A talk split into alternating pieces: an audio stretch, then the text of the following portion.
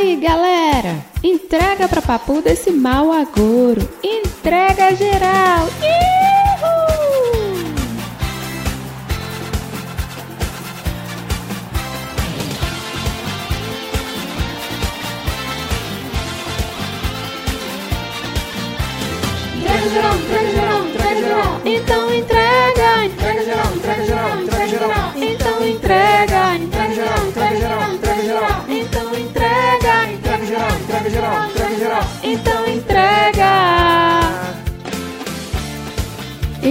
Entrega tudo lá na CPI, enquanto espera o Cidinho a se decidir.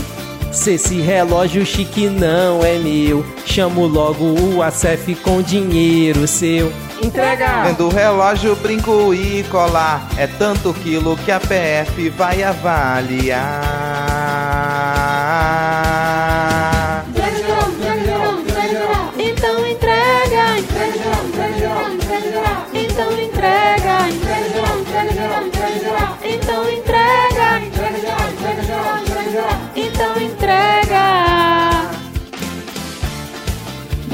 Não acoberta mais o capetão. Abre o bico, solta a letra, quero delação.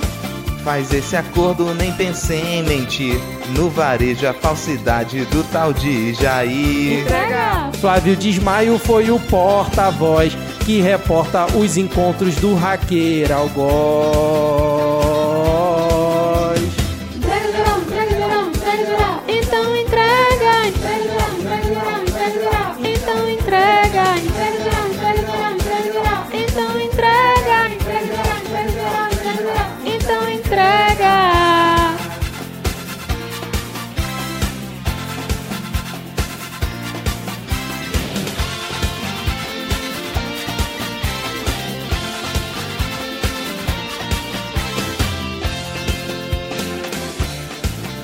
Entrega tudo lá na CPI, enquanto espera o Cidinho a se decidir.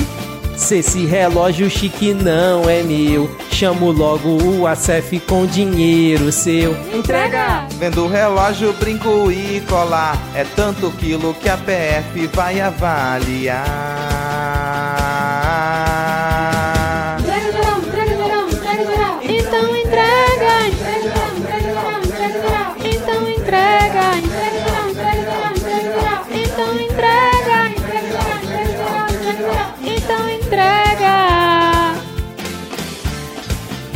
Não acoberta mais o capetão.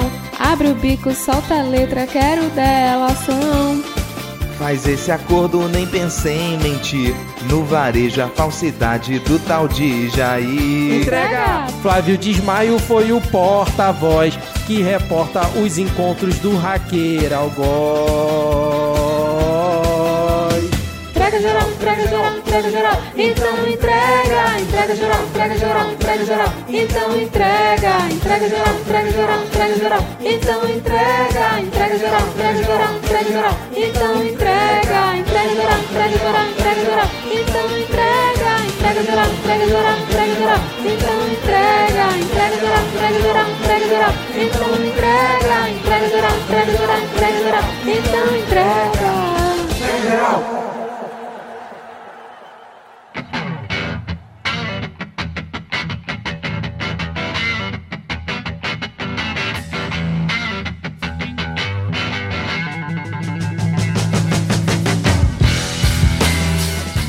Cidadão e cidadã, tudo bem? Eu sou Vitor Souza, falando diretamente do dia 18 de agosto de 2023 e está começando mais um episódio do Midcast Política, no ano em que esperamos ser o melhor da nossa jovem democracia. Aqui nós debatemos os fatos que ocorreram na última semana e que influenciaram no cenário da política nacional com muita informação, esperança e bom humor na medida do possível. E hoje aqui comigo temos ela, Thaís Kisuki. Tudo bem, Thaís? Olá, tudo bem, sim, né? Uma semana aí de fortes emoções, deixou a gente com um brilho no olhar e uma esperança de um futuro melhor. Exatamente, Thaís. Semana agitada, essa como há tempos a gente não tinha aqui na Série Brasil. E Thaís, você tem algum recado aqui para os ouvintes já nessa abertura? Eu vou aproveitar que tem gente que já desliga o podcast antes de terminar, né? Então vou aqui fazer o jabá do financiamento coletivo do novo livro da editora Guilhotina, que, para quem não sabe, é a minha editora, na Miramar Livros. Então, o quadrinho O Mundo é um Moído, de Samuel de Góes, está em financiamento coletivo até o dia 10 de outubro. Tá um quadrinho muito bonito, muito emotivo. Quem tiver com o coração partido vai chorar bastante, mas é bom que a gente já expurga logo todos os demônios demônios. Então, quem tiver curioso, é só ir lá em catarse.me barra o mundo é um moído. Maravilha, Thaís. E hoje estamos aqui, nesse dia 18, eu e Thaís. Mas o episódio não terá só a dupla que vos fala, terá também Ana Raíssa e Rodrigo Hipólito e talvez mais alguém, se tiver disponibilidade. Amanhã eles vão gravar a outra parte do episódio. Então a gente começa aqui o episódio, grava a primeira parte dá deixa pra parte que eles vão gravar e no final a gente volta com o momento cartinhas da Xuxa, lendo ali os comentários do Spotify, do Twitter, pra fazer o registro. Então, beleza? Hoje um formato um pouquinho diferente, aqui a gente não conseguiu reunir a bancada toda, né, junto para os fatos que ocorreram nessa semana, mas acho que como valer a pena todo mundo poder dar o seu comentário de portal aqui, a gente fez essa divisão. Então, começa aqui com a gente e depois vocês terão aí Ana e Rodrigo no decorrer do episódio, beleza? Lembrando que se você quiser mandar uma mensagem para o Midcast, nós estamos no Twitter com o perfil arroba podcastmid e no Céu Azul com arroba Midcast, acho que é assim que fala, né? E foi um sucesso a campanha que o Rodrigo chamou no último episódio em relação aos convites. Muita gente pediu convite pra gente, esgotamos todos os convites que a gente tinha aqui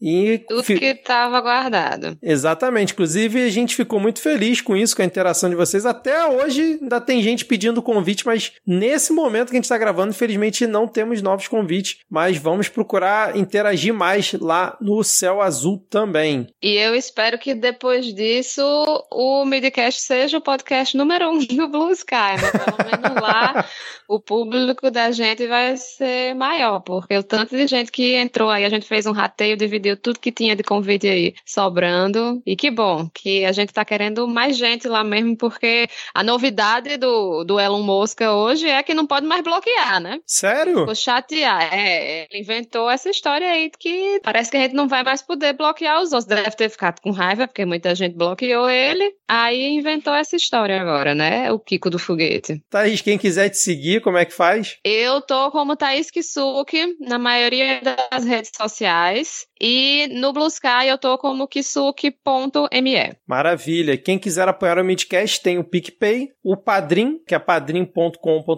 barra Midcast, e lá no Pix, que a nossa chave é podcastmid.gmail.com. Novamente fica aqui o nosso agradecimento a todos os ouvintes que nos apoiam por qualquer uma dessas formas. Beleza? Agora, sem mais delongas, vamos iniciar o episódio. Se vira aí, Thaís. O episódio com o bloco... Antes tarde tarde do que nunca. Começamos então esse nosso episódio com uma atualização de notícia passada, que foi justamente o caso da morte do Genivaldo Santos, que a gente falou muito aqui no ano passado, né? Aquela morte absurda, trágica, sei lá, todos os adjetivos que você tiver aí na sua mente, para quem não se lembra, foi aquele caso em que os três policiais rodoviários federais colocaram o Genivaldo dentro de uma viatura da PRF e fizeram uma câmara de gás ali ao vivo na frente de todo mundo e mataram o Genivaldo dentro da viatura. Mas essa semana o Flávio Dino anunciou que demitiu os três policiais rodoviários federais envolvidos na morte do Genivaldo e outros dois receberam ali uma suspensão. Um recebeu uma suspensão por 69 dias e o outro por 38 dias, mas os três principais que estavam participando ali daquele see caso de assassinato foram finalmente demitidos. Eu vou ler aqui tweet do Flávio Dino sobre essa situação. Estou assinando a demissão de três policiais rodoviários federais que em 2022 causaram ilegalmente a morte do senhor Genivaldo em Sergipe, quando da execução de fiscalização de trânsito. Não queremos que policiais morram em confrontos ou ilegalmente matem pessoas. Estamos trabalhando com estados, a sociedade civil e as corporações para apoiar os bons procedimentos e afastar aqueles que não cumprem a lei, melhorando a segurança de todos. Determinei a revisão da doutrina e dos manuais de procedimentos da Polícia Rodoviária Federal para aprimorar tais instrumentos, eliminando eventuais falhas e lacunas. E Thaís, como muito bem você disse, antes tarde do que nunca, eu sinceramente achava que eles já nem estavam mais lá, mas enfim. Agora, é, eu quero saber o que, que você achou disso e se você acha que nessa revisão que o Flávio Dino determinou da doutrina, se ele vai exigir que coloque lá, né, que a pessoa não pode seguir o bolsonarismo ou se ele seguir, que se atenha para si, né, e não fique utilizando disso para influenciar ideologicamente as suas ações. Né? Eu acho que ele não vai ser assim tão explícito, né? Mas eu acho que seria válido sim que houvesse alguma observação para que não haja uma politização tão extrema como houve na, na, nas polícias, né? A ponto de da gente ficar assustado com medo de insubordinação, de motins, como a gente já comentou aqui no podcast algumas vezes. É interessante essa decisão, né, de, de modificar a, a formação, né, a revisão da doutrina doutrina, dos manuais de procedimentos da Polícia Rodoviária. É importante que haja, sim, essas, essas revisões. Não acho, assim, que, que uma revisão de doutrinas é, é a única coisa, assim, que vai resolver um problema tão profundo dentro das, das nossas polícias, né? Dessas questões de, de violência com pessoas, principalmente com pessoas com um, um perfil específico, né? Que a gente já sabe qual é. Eles foram, foram afastados agora, porque só no início do mês a Corregedoria Corregedoria da, da Polícia Rodoviária Federal recomendou a demissão né, dos, dos agentes. Foi algo que demorou, mas é, né, isso faz parte da justiça. A gente, pelo menos, está vendo, eles vão, vão a júri popular, né, foram demitidos e o ministro se, se não só assinou um, o documento, como ele se pronunciou nas redes sociais para falar, né, demonstrar que aquilo não é aceitável. Enfim, são mudanças necessárias, são mudanças bem-vindas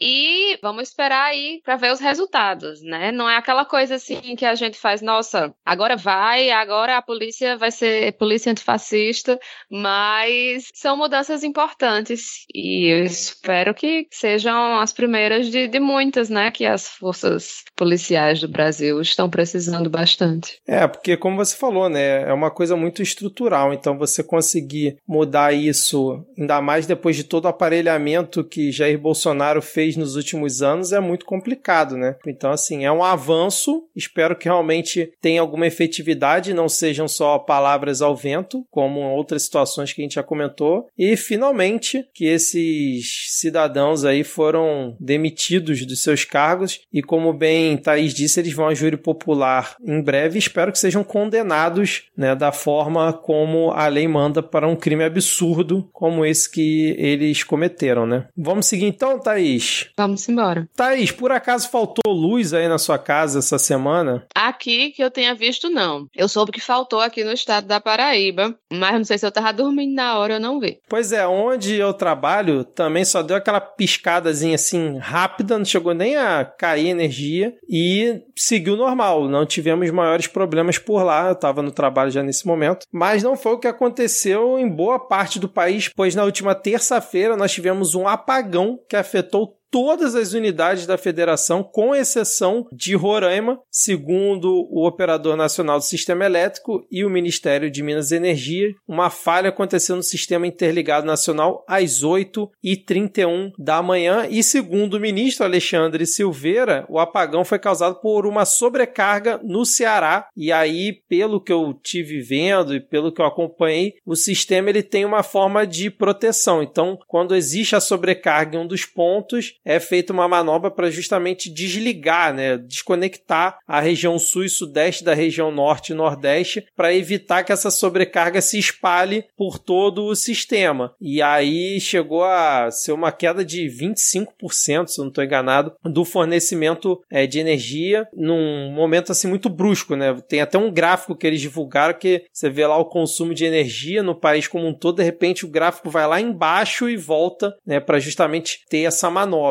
Então, segundo o Ministério e o ONS, foi uma ação entre aspas controlada para justamente evitar que o problema se espalhasse. A causa estão comentando que foi ali numa região do interior do Ceará que pode ter causado essa situação, mas como foi uma falha assim tão grande, parece que a gente não tinha um apagão desse tamanho desde 2014, né? Porque isso impactou muita gente. Ficou em alguns lugares demorou, demorou seis horas para a luz voltar. E aí tem um problema no fornecimento de água. Acaba a luz, acaba o bombeamento e acaba o fornecimento de água também. Então, em muitos lugares a luz voltou, mas a água não. E aí parou o metrô em um monte de lugar. Assim, foram muitos transtornos. E aí o ministro Alexandre Silveira disse que vai solicitar a PF e a BIM para investigar se o apagão pode ter sido causado por ação humana. Muita gente, inclusive, comentou que poderia ter sido sabotagem, mas até onde eu vi, não se levantou essa hipótese.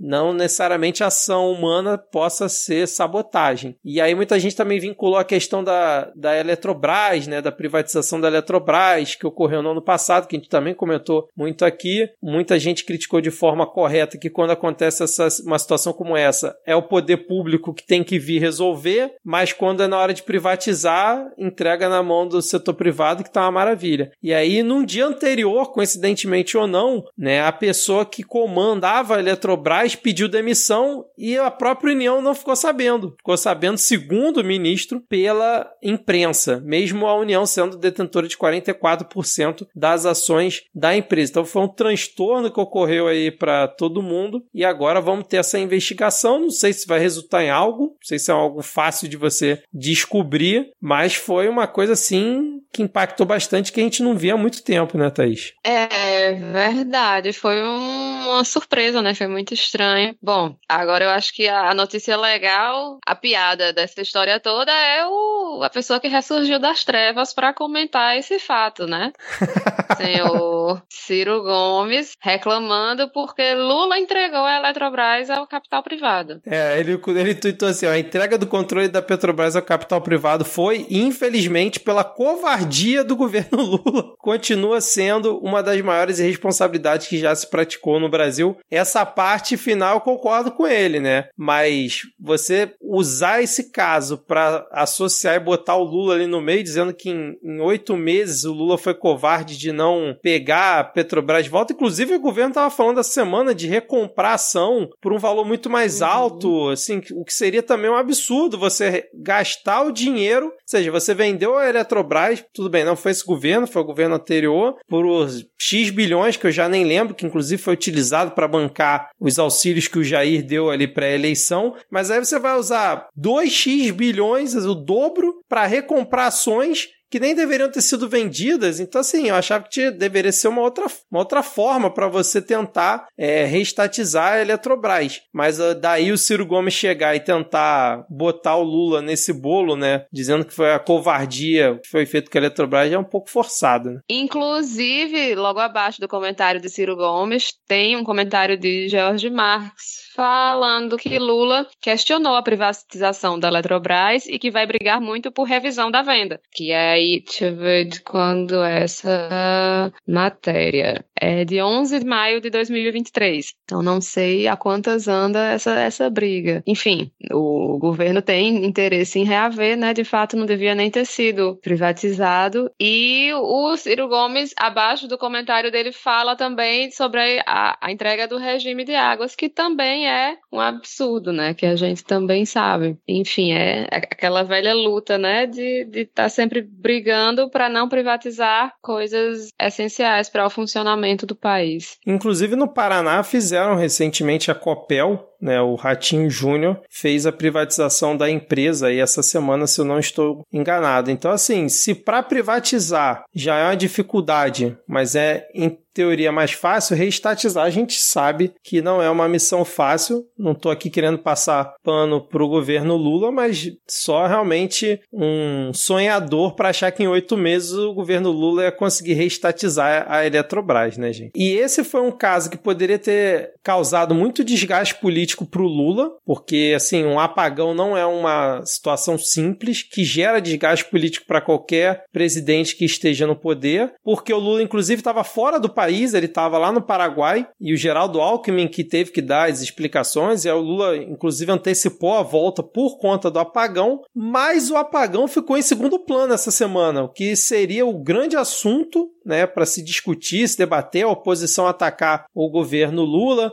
a base governista utilizar a venda da Eletrobras para também tentar debater o assunto, foi totalmente ofuscado porque tivemos dois grandes fatos essa semana, e um deles, Thaís, vamos começar a comentar nesse exato momento, que foi o depoimento do hacker de Araraquara, o nosso famoso hacker aqui, que a gente já comentou diversas vezes aqui no Midcast, desde o surgimento dele, desde a época da Vaza Jato, e ele foi convocado para ir na CPMI dos atos golpistas, que a gente também comentou semana passada que iria ocorrer. E aí a história começa da seguinte forma: um dia antes, o Faquin autorizou que ele ficasse em silêncio no depoimento. Muita gente já deu aquela baixada de bola, ah, ele vai chegar lá, não vai querer falar nada. E nesse mesmo dia surgiu a notícia de que no depoimento dele a PF ele teria dito que recebeu 40 mil reais da Carla Zambelli para invadir os sistemas do judiciário, do CNJ, que a gente também comentou aqui que ele colocou aquele pedido de prisão falso pro Xandão em nome do próprio Xandão, né, dizendo aquelas coisas absurdas que o texto seria da Carla Zambelli. E eis que ontem, do dia que a gente está gravando, o nosso querido Walter Delgatti, o hacker de Araraquara, foi a CPI e de repente começou a falar. Todo mundo achando que ele ia usar o direito que o Faquin deu para ele, ele começou a falar. A Elisiane Gama começou a fazer diversas perguntas para ele do que aconteceu, se ele teria se encontrado realmente com Bolsonaro, como é que foi o encontro com a Carla Zambelli, e ele entregou muito mais do que a gente estava imaginando. Finalmente tivemos um dia de entretenimento na CPMI dos atos golpistas. E aí, Thaís, eu vou ler aqui alguns pontos principais do depoimento dele e já joga a bola para você comentar. Então, dentre várias coisas que o Walter Delgatti disse na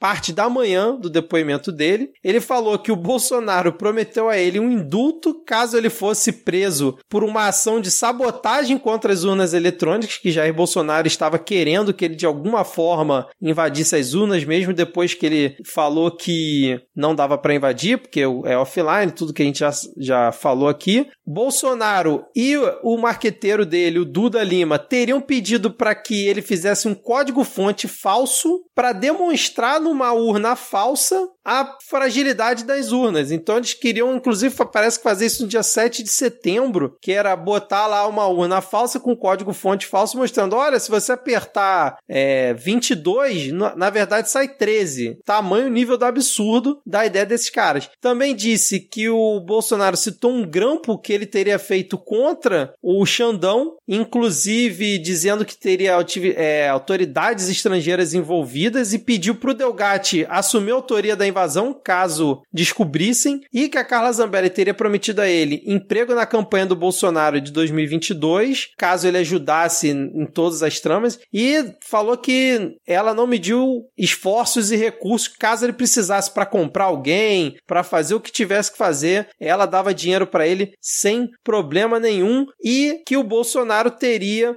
direcionado ele para o Ministério da Defesa para orientar a pasta na elaboração daquele relatório final sobre as urnas, ridículo, que a gente também citou aqui ano passado e que ele teria ido cinco vezes no Ministério da Defesa. Thaís, é muito absurdo para dar conta. É verdade, é verdade. Foi tanta informação de manhã, né? Porque de tarde aí ele já não estava mais falando tanto. Mas foi tanta informação que é até difícil, assim, a gente se lembrar de tudo, né? Uma coisa que me chamou muita atenção, como os, os políticos lá presentes estavam enchendo a bola dele, né? Não, você que é um hacker genial, não conseguiu invadir as urnas e não sei o que e tal. Talvez a galera estivesse elogiando para ele abrir o bico, né? Porque ele parece ser uma pessoa muito vaidosa, digamos assim. Então, esses elogios podem ter feito ele falar cada vez mais, né? Houve um momento também em que se falou sobre ameaças, né? Que teria sofrido advogado dele. Inclusive, Teve também foi um a Soraya Tronic Dama... que mostrou, né, Thaís? Áudio que ele teria recebido, isso, né? Isso, exatamente. Teve aquele momento, assim, que a galera ficou, caramba, a Damares ameaçou o bicho e tal, porque ela falou uma coisa assim, olha, você tem que tomar cuidado, não sei o que e tal. E aí depois ela falou, não, minha gente, eu não tava ameaçando não, vocês estão inventando coisas. Mas o fato é que ele realmente, depois do, do intervalo do almoço, não falou mais nada, né? Então, a narrativa do pessoal da direita, principalmente Nicolas, Nicolas estava agitado, menino. Ensandecido, é. É, tá vendo? Ele não fala nada agora, ele só falou com a esquerda, não sei o que, não sei o que lá. A gente teve o grande momento, né? O embate dele com o Sérgio Moro. Sim, com o Marreco. nossa, foi emocionante. Que, como muito bem disse o Rodrigo lá no nosso grupo, o Moro podia simplesmente não ter ido na sessão. Ninguém nem ia lembrar. Eu mesmo não tava lembrando que ele tinha hackeado o Moro no passado. Já nem uhum. tava lembrando mais. Mas não, o Moro não só foi, como fez questão de fazer pergunta para ele sobre a operação spoofing, que não tinha nada a ver com o assunto, porque ele queria já começar o trabalho que a oposição fez de tentar descredibilizar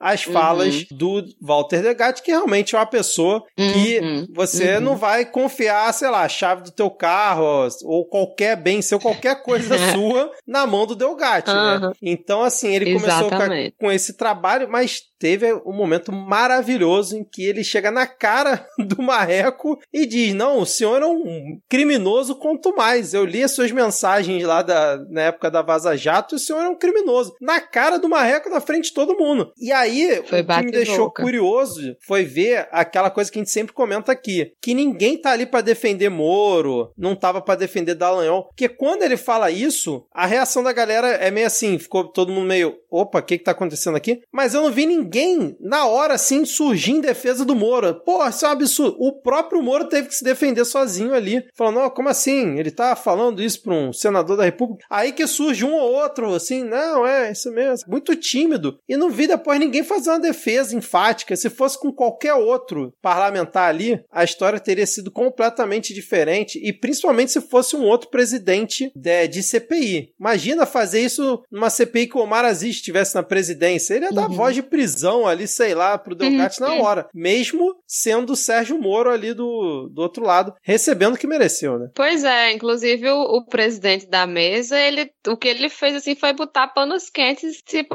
você tá errado, você tá errado, calem a boca, vamos continuar, né? Eu acho que a gente merece fazer uma menção honrosa ao óculos troncho de, de Sérgio Moro, porque deixou a cena muito mais triste e patética, assim, ele desafinando com aquele óculos troncho, parecia um sketch de comédia. É, destaque também pro pastor Henrique Vieira, que fez a sequência de perguntas que depois foi replicada em todos os jornais possíveis, que ele pegou tudo que o hacker tinha dito minutos antes, anotou tópico por tópico e saiu enfileirando. Quem te ofereceu indulto? Quem te deu carta branca para agir? Quem te ofereceu dinheiro? Quem falou que era para você agir mesmo na ilegalidade? E aí o Walter Degatti em cada resposta dizia: Presidente Bolsonaro, presidente Bolsonaro, presidente Bolsonaro. Então, assim, foi uma, um momento bonito de se ver também ali, em que o pastor Henrique Vieira usou bem é, da situação para poder fazer isso. E uma das coisas que os, os é, oposicionistas também tentaram deslegitimar a fala do Delgatti foi sobre as reuniões no Ministério da Defesa, que ele não teria participado da elaboração do relatório. Mas o relatório final entregue ao TSE foi do dia 9 de novembro de 2020 2022. Ou seja, em teoria, ele poderia ter sim participado da elaboração do relatório junto com é, as Forças Armadas, até porque Flavinho Desmaio, esse gênio da política brasileira, ele, para tentar atacar o Walter Degatti e mostrar que ele é isso, ele é aquilo, estelionatário, é bandido, não sei o quê, no meio ele da fala dele confirmou que realmente o Bolsonaro se encontrou com o Walter Delgatti e que falou: não, a gente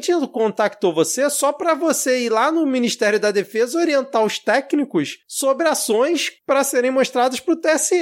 Como assim, bicho? O cara não podia nem sair de Araraquara e você tá dizendo que o ex-presidente da República entrou em contato com um cara, com um criminoso que eles estavam falando ali o tempo todo que era criminoso, para orientar o Ministério da Defesa para ir falar com o TSE sobre urna eletrônica. Inacreditável, Thaís. Pois é, ele foi prestar um novo depoimento, né, na Polícia Federal. E aí, segundo a avaliação da PF, as pistas ap apresentadas por ele no novo depoimento são frágeis, né? Ele prestou um, um novo depoimento após as acusações feitas na CPMI, mas segundo o advogado, o material apresentado vai permitir que a PF confirme as falas. Então vamos ver aí que material é esse, né? Se ele consegue, porque o, o depoimento dele foi, foi bem é. Complicou bastante a situação. é, ele foi muito ousado. Primeiro, o hacker de Araraquara só é fiel a si mesmo. Sim. Então, assim, ele não tá nem aí de entregar, ele entrega mesmo. Entrega geral, entrega geral. é. Agora, por outro lado, a gente não sabe, né, até que ponto realmente, de fato, dá para confiar no que é dito ou não. Vamos torcer para que ele tenha aí muitas provas, porque eu acho que ele não é tipo um Marcos Duval, assim, que fica falando que, Não, que tem é. prova e depois não mostra, saca? Eu acho que o mínimo que ele ia fazer era ter coisas que, que comprovem. Afinal, ele, ele sabe quem é Jair Bolsonaro, né? É, eu vejo ele como um cara, sei lá, muito iludido, né? E agora, ainda mais preso, tá totalmente encurralado. Eu confesso que eu não acreditei em tudo que ele falou. Teve algumas coisas ali que, até pra essa galera bolsonarista, até pra Jair Bolsonaro, soa muito absurdo que eles teriam dado tanto mole pra um cara que realmente se meteu ali no meio deles às vésperas das eleições. Tudo bem, a gente já falou várias vezes da burrice bolsonarista ali, do show de horrores que eles fazem e da certeza que eles Uhum. tinham que achavam que realmente iam ganhar ou que podiam, sei lá, tentar dar um golpe, alguma coisa assim. Mas é um, um nível de burrice assim que né, extrapola mais um pouquinho os níveis que a gente É. já tinha anteriormente. Mas uma coisa é fato: o encontro aconteceu. Até porque a base bolsonarista tentou ali desviar, mas o Flavinho fez né, o favor de confirmar que o encontro aconteceu. A Carla Zambelli tá toda enrascada aí, também não sei como é que ela vai sair dessa, mas que se ele não tiver realmente uma prova concreta ou algo que dê uma pista para poder Polícia Federal ir atrás, quem vai acabar se complicando ainda mais é o próprio Walter Delgatti, porque o cara já tá preso. Se a PF, por exemplo, sei lá, chegar à conclusão que ele prestou falso depoimento ou alguma coisa do tipo, vai piorar ainda mais a situação para ele. Então, realmente não consigo entender por que, que ele inventaria tanta coisa com um nível de detalhes tão grande. Mas, sendo o hacker de Araraquara, eu confesso que eu não confio sem. Torço para que ele esteja 100% certo e seja tudo verdade que ele falou? Com certeza. Mas eu confesso que eu tô com um pouco o pé atrás. Vou precisar ver aí o desenrolar dessa história. Inclusive, a Elisiane Uhum. Gama é, solicitou, né? A CPMI solicitou garantia de proteção é, à testemunha pro Walter Delgatti, por conta de tudo que ele falou, de tudo que ele atacou lá na, na CPMI. E vamos ver como é que vai ser esse desenrolar, né? E as- a Elisiane Gama, com base no depoimento do Walter Delgatti, diz que já tem indícios mais suficientes para indiciar Jair Bolsonaro no seu relatório final. Teve isso também, né? É, a gente não vai avançar nos outros assuntos, mas é, foi um conjunto muito grande de coisas que aconteceram essa semana para complicar a vida de Jair Bolsonaro, né? E com as quebras dos sigilos que também estão vindo aí dele, de Michele. Então, realmente, a, a, tá aquela, né? Todo mundo guardando aí a cerveja, o espumante, alguma coisa especial para o momento da comemoração. Um momento que me incomodou no depoimento do Delgatti foi que os parlamentares estavam lá fazendo perguntas a ele. Em alguns momentos, como eu falei, né, tratavam ele como um grande hacker, mas assim, como até como uma referência sobre urna eletrônica. Sim. Então, assim, ele falou coisas que não condiziam com, com a realidade naquele momento, né? Ele, eu acho que ele até se contradisse em alguns momentos, sabe? Porque ele falava umas coisas assim: "Ah, não, dá para você mudar isso aqui no código fonte". E aí depois, sim, eu acho que o estrago não foi tão grande porque depois teve perguntas pertinentes de parlamentares falando: "Não, mas ó, é possível que isso aqui aconteça porque falou: "Ah, não, mas pode mudar". Mas não, mas tem o teste de integridade antes, tem o teste no fim, tem a urna lacrada, não sei o que, não sei o que lá, tem como acontecer. Ah, não, não, não tem como acontecer. Mas eu, eu acompanhei alguns momentos é, na, na live da, da TV Câmara, né, no YouTube. Você via lá os bolsonaristas, ah, olha aí, tem que cancelar as eleições, não sei o quê. E teve uma hora que o Delgatti falou, né, que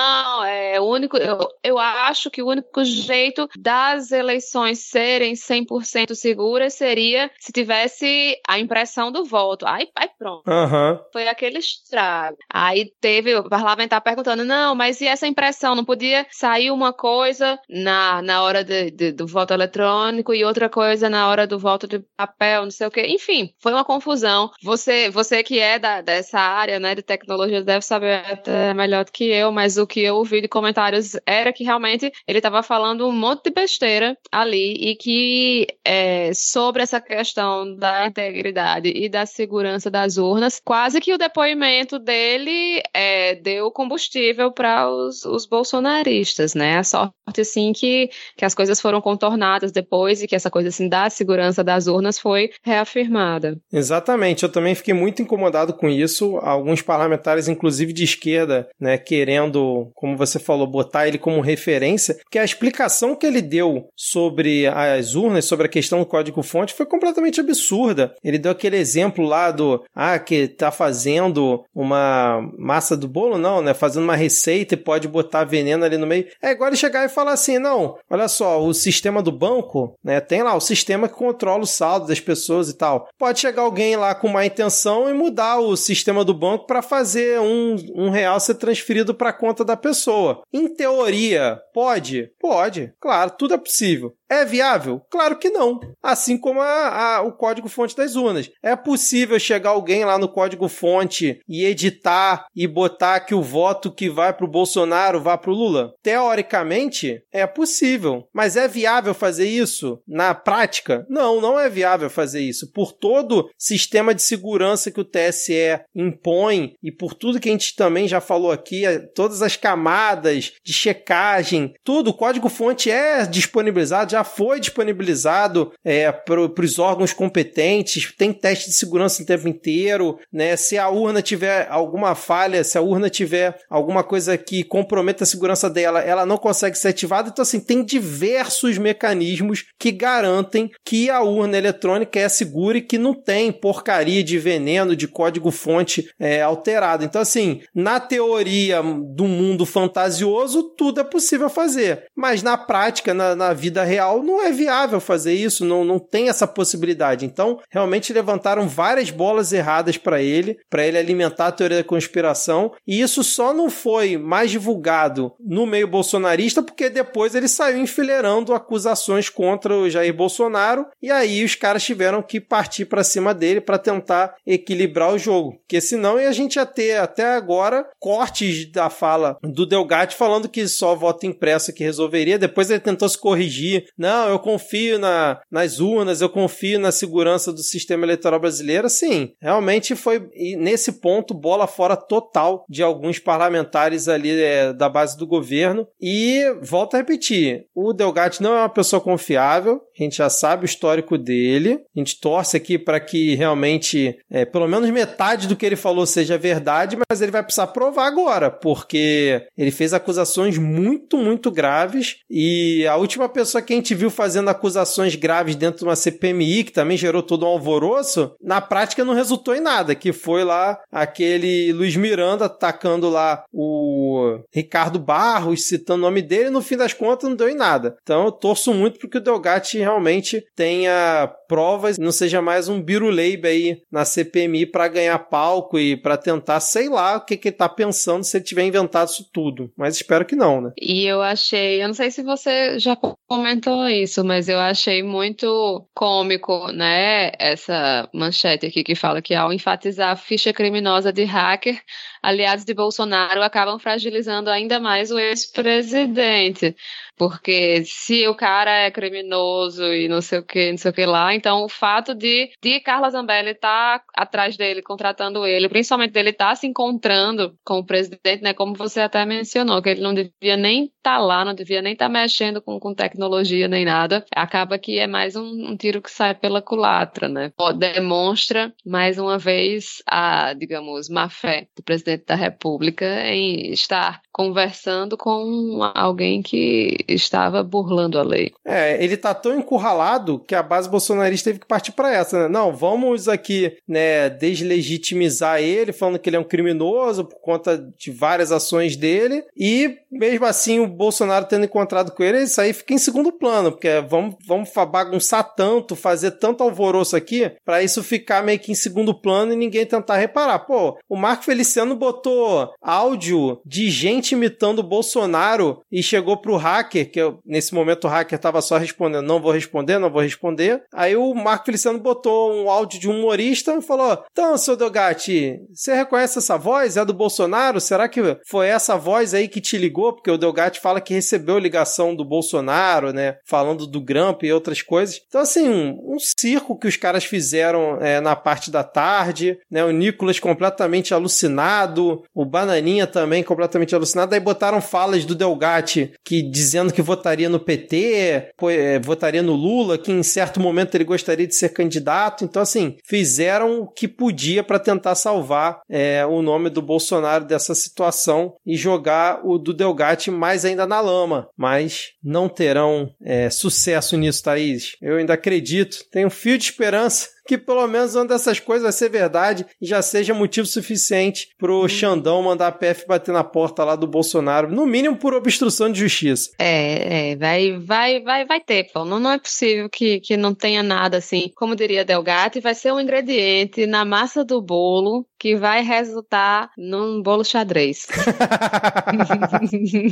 Falando em bolo xadrez, Thaís, aproveitando o gancho pro nosso último tópico aqui, antes da gente passar a bola pra Ana e pro Rodrigo, é, teve a PF batendo na porta de golpista hoje, pois a PGR, junto com a PF, cumpriu mandados de prisão contra a cúpula da PM do Distrito Federal e sete militares foram presos, inclusive o atual comandante-geral da Polícia Militar do DF, que foi nomeado à época pelo Capelli, quando ele era o interventor, né? Quando o Capelli assumiu, o policial militar que era o comandante foi demitido e o que era o subcomandante, foi nomeado como comandante-geral da PM. Hoje ele foi preso, o Coronel Klepter, junto ali com o ex-comandante do primeiro comando de policiamento regional da PM, o Coronel Marcelo Casimiro, o Coronel Paulo José Ferreira, que era ex-chefe interino do Departamento de Operações, Coronel Jorge Eduardo Naime, ex-chefe do Departamento de Operações, que estava de folga no dia dos ataques, Major Flávio Silvestre de Alencar, que comandava o 6 Batalhão da Polícia Militar do DF, responsável pela Praça dos Três Poderes e Esplanada dos Ministérios, Tenente Rafael Pereira Martins, que atuou no dia né, do 8 de janeiro, e Coronel Fábio Augusto, ex-comandante-geral é, da PM, de folga no dia dos ataques. Eu fiz questão de ler cada um dos nomes, porque é, é, é bom ver, né? Coronel, Major, Tenente, esses golpistas safados aí, tudo preso. Desses sete, acho que dois já estavam presos, né? Mas os outros foram presos hoje. E aí, Thaís, a gente teve a divulgação de algumas mensagens assim completamente absurdas. Não sei se você viu que o, atual comandante que foi preso hoje, né? O Kepler, mandava no grupo de zap ali com, com o restante da galera do, da cúpula da PM dizendo: não, isso aí é isso aí mesmo que tem que fazer. Tem que ter golpe com o Bolsonaro no poder, o Lula não pode subir a rampa, tem que a PM ir pra rua, mas deixar quebrar tudo para que os militares assumam, tire todo mundo lá do STF, bote só juiz militar. E teve também troca de mensagens entre eles, onde o cara que era subordinado a esse comandante disse: Ó, oh, se a Força é, Nacional aparecer lá no dia, eu vou barrar eles de agirem. Que eles mudaram o plano no dia para que a Força Nacional ficasse distante do da esplanada dos ministérios e só atuasse caso necessário. Então, assim, foi um, um boicote deliberado que eles fizeram e foi, fica muito claro depois dessa ação da PGR e da Polícia Federal de que realmente eles se uniram para boicotar a ação da própria Polícia Militar para que realmente o pessoal quebrasse tudo. É, foi muito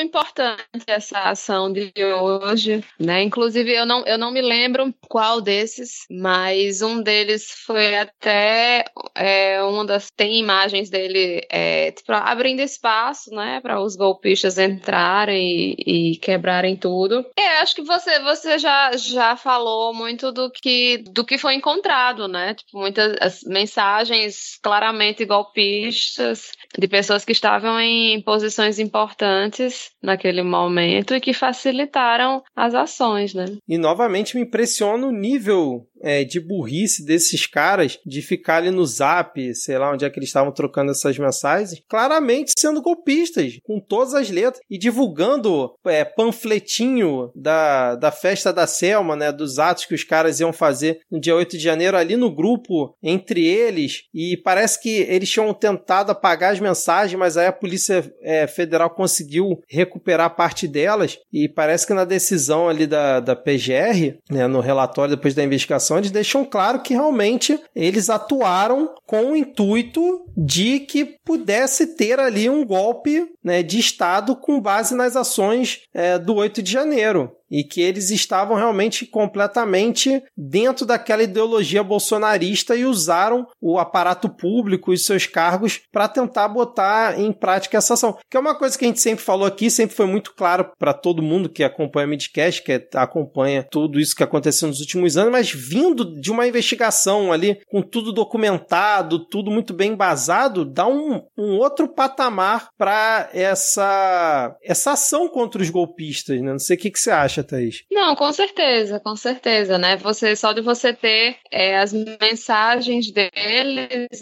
é que nem aquela cena de, de vilão de filme que explica todo o plano no final, né? Eles estão lá no WhatsApp explicando tudo que eles vão fazer para facilitar um, um, golpe de Estado, né? Então, desde ações mais diretas até eles não fazerem o, o trabalho deles, né? São, são acusações muito, muito graves, né? Assim, enfim, é difícil tirar o bolsonarismo de dentro da corporação como um todo, né? Porque ela está muito contaminada. Mas que pelo menos assim, os chefes, os, as pessoas que foram diretamente responsáveis por isso, né, que sejam. Teve, foi engraçado que teve um deles que, que, que tava do lado dos golpistas, mas lá no meio da confusão levou um, uma porrada na cabeça Sim. com um cone. Não, e, e aí parece que um dos motivos que o pessoal deu para afastar, né, a tropa e recuar foi justamente essa agressão que esse PM sofreu, que eu não lembro agora qual desses comandantes era. Só que aí parece que no relatório da PGR tem imagens que mostram que tempos depois eles estavam lá de boa, trocando ideia com os manifestantes, com os golpistas e se retirando. Então, assim, ah, eles deram desculpa, não, o cara sofreu agressão, a gente ficou encurralado, não teve como meter o pé. Mas não, tem imagens mostrando que depois eles estavam ali de boa, inclusive o cara que foi agredido de boa, é, cumprimentando lá os golpistas e indo embora. Então, assim, é realmente absurdo. Não surpreende, mas não deixa de ser um absurdo completo quando você vê todas as provas ali enfileiradas, uma atrás da outra e encadeando com o que aconteceu naquele dia. Tem uma aqui que o pessoal divulgou que o cara disse assim, ó, o Klepter Gonçalves, que, era o, que é o comandante-geral da PM, a mensagem que ele mandou para o Coronel Fábio no dia 28 de outubro de 2022, dois dias antes da, do segundo turno. Rapaz, vocês têm que entender o seguinte: o Bolsonaro ele está preparado com o exército, com as forças, com as forças armadas, aí para fazer a mesma coisa que aconteceu em 64. O povo vai para as ruas, que ninguém vai aceitar o Lula ser ganhar a presidência, porque não tem sentido. O povo vai pedir intervenção e aí, meu amigo, eles vão nos livrar do comunismo novamente. Fecha aspas. Esse é o nível. Nos livrar do comunismo. Vamos nos livrar do comunismo, exatamente. E eu sempre lembro, né, daquele momento que pediram a intervenção pro Lula na verdade, GLO, né? Quando teve os atos 8 de janeiro e a Janja chegou e falou: não, GLO é o cacete, nada disso que saía. é você chocar você o ovo da serpente. É. é. você já agradeceu a Janja hoje. É, exatamente. já acrescentou a Janja nas suas orações. Exatamente, Thaís. Mais alguma coisa, Thaís, que ficou faltando pra gente comentar aqui, porque Ana e Rodrigo ainda vão ter muita coisa para comentar nesse episódio, hein? Só acrescentar comentar aqui essa última notícia que a gente não, acho que não comentou, né? Que o Alexandre de Moraes já terminou a inclusão do Gonçalves Dias, ex-ministro do GSI, na apuração sobre a atuação dos militares no dia 8 de janeiro, né? É, o Gonçalves. E agora vai ser investigado também. É, o Gonçalves está bem enrolado. Esse aí, rapaz, vai ser complicado para ele, hein? Vamos ver como é que ele vai sair, principalmente quando for na CPMI. Mas agora que ele tá no inquérito, o negócio ficou mais embaçado para ele, né? E foi um pedido do Partido Novo que ele fosse acrescentado na, na investigação. E Partido Novo.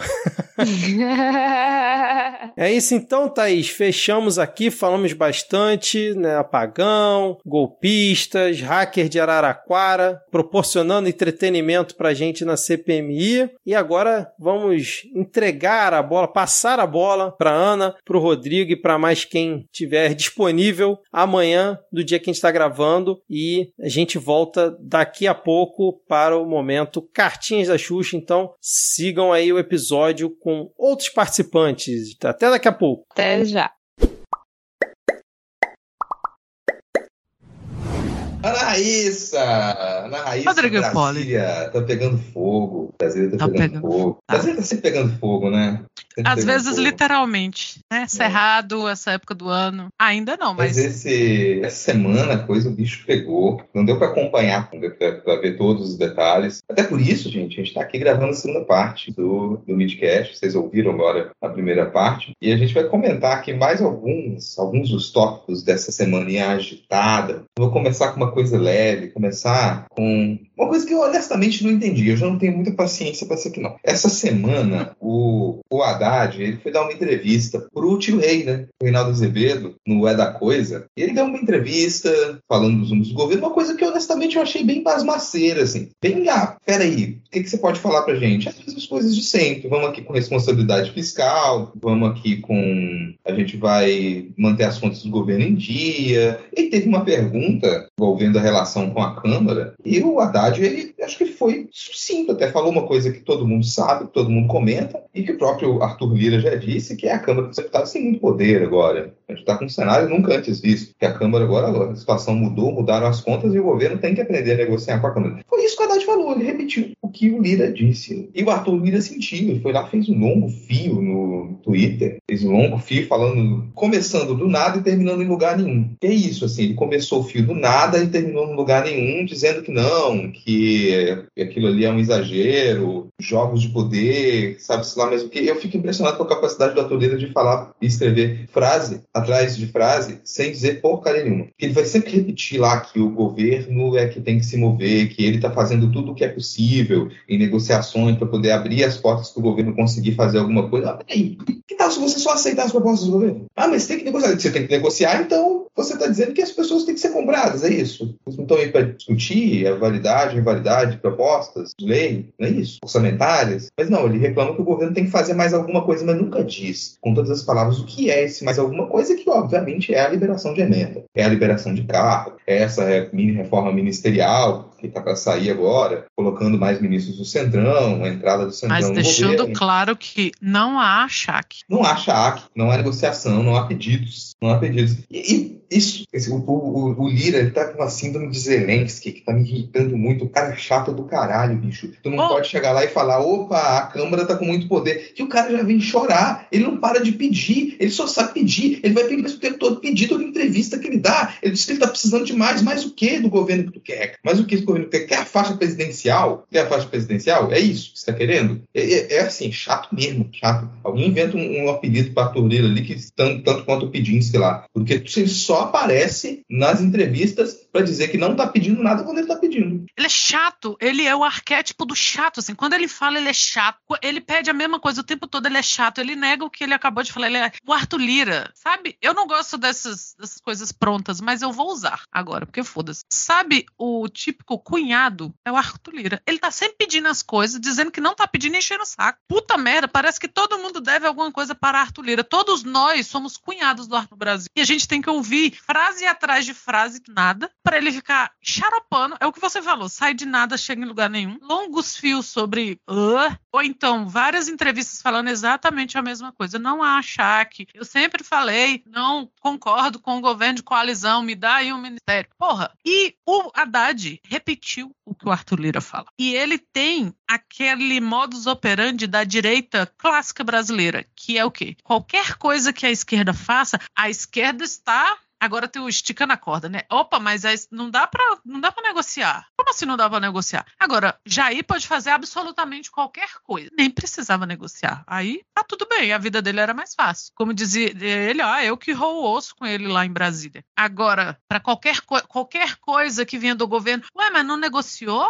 E fica claro para todo mundo o que, que ele quer dizer com negociar. Ah, mas não negociou, não molhou a mãozinha, não ofereceu um ministério? Ele vai voltar a encher o saco com esse negócio de Ministério da Saúde em breve Ele só não apertou mais isso porque até a imprensa teve que ficar meio do lado de que, ok, tirar a ministra da Saúde é meio demais porque não queriam tantos cargos técnicos. Ela é literalmente o que queriam. Então, agora, se não tivesse isso, se for, ou se não fosse, né, uma pessoa tão tarimbada quanto a Anise e tal, ele já tinha enchido o saco. Se não tivesse rolado uma pandemia antes, ele já tinha esse saúde na mão. E se a condução da pandemia não tivesse sido tão catastrófica, ele já tinha. O que salvou a gente dele não ter esse ministério, é isso. E aí ele vai pra TV e fala: Ué, mas se Fulano era meu amigo, se Fulano me ajudou na minha campanha e ganhou um ministério, não quer dizer nada. Não sou eu, não a achar que. Puta cara chato, imagina o Natal na casa de Arthur Lira. Imagina o inferno você tendo que convencer seus filhos. Vamos, o tio tá esperando. E o tio é Arthur Lira. É um, sa um saco, esse homem é um saco. Esse homem é um saco. Ele trata ele, as coisas de propósito. Aceita, ele só aceita a concordância com ele. Qualquer coisa que pareça que não está concordando com ele, ele se exalta. E esse, esse, é um aspecto que pouca gente comenta do Arthur Lira, mas ele é exaltado. Ele é um cara impaciente, é um cara com uma, uma propensão violenta. Qualquer coisa, qualquer palavra mais sutil que seja, para dizer que ele talvez esteja errado, que talvez ele não deva trabalhar assim, e isso e aquilo outro, ele já, cara, ele já injeta o olho, o olho já fica injetado, uhum. o sangue sobe, e ele tem que ir para a imprensa, e ele tem que apontar o dedo com um tipo de raiva contida que eu acho assustadora até, que a pessoa vai lá e tenta falar com calma, mas você percebe que ela está prestes a rachar e explodir e jogar fagulha para todo lado. É o que o Arthur Lira transmite quando ele vai para essas entrevistas assim. E isso é pouco abordado na imprensa. A pessoa vai lá, pega as falas dele, mas não, não, não tem aquela, aquela capa dizendo lá, cara, Arthur Lira, as vias de explodir em seus ataques de fúria. Cadê? Não. É, é isso que eu observo quando eu vejo o Arthur Lira. E você vê essas falas, vou ler um, pedacinho aqui do, fio dele, que quando eu digo que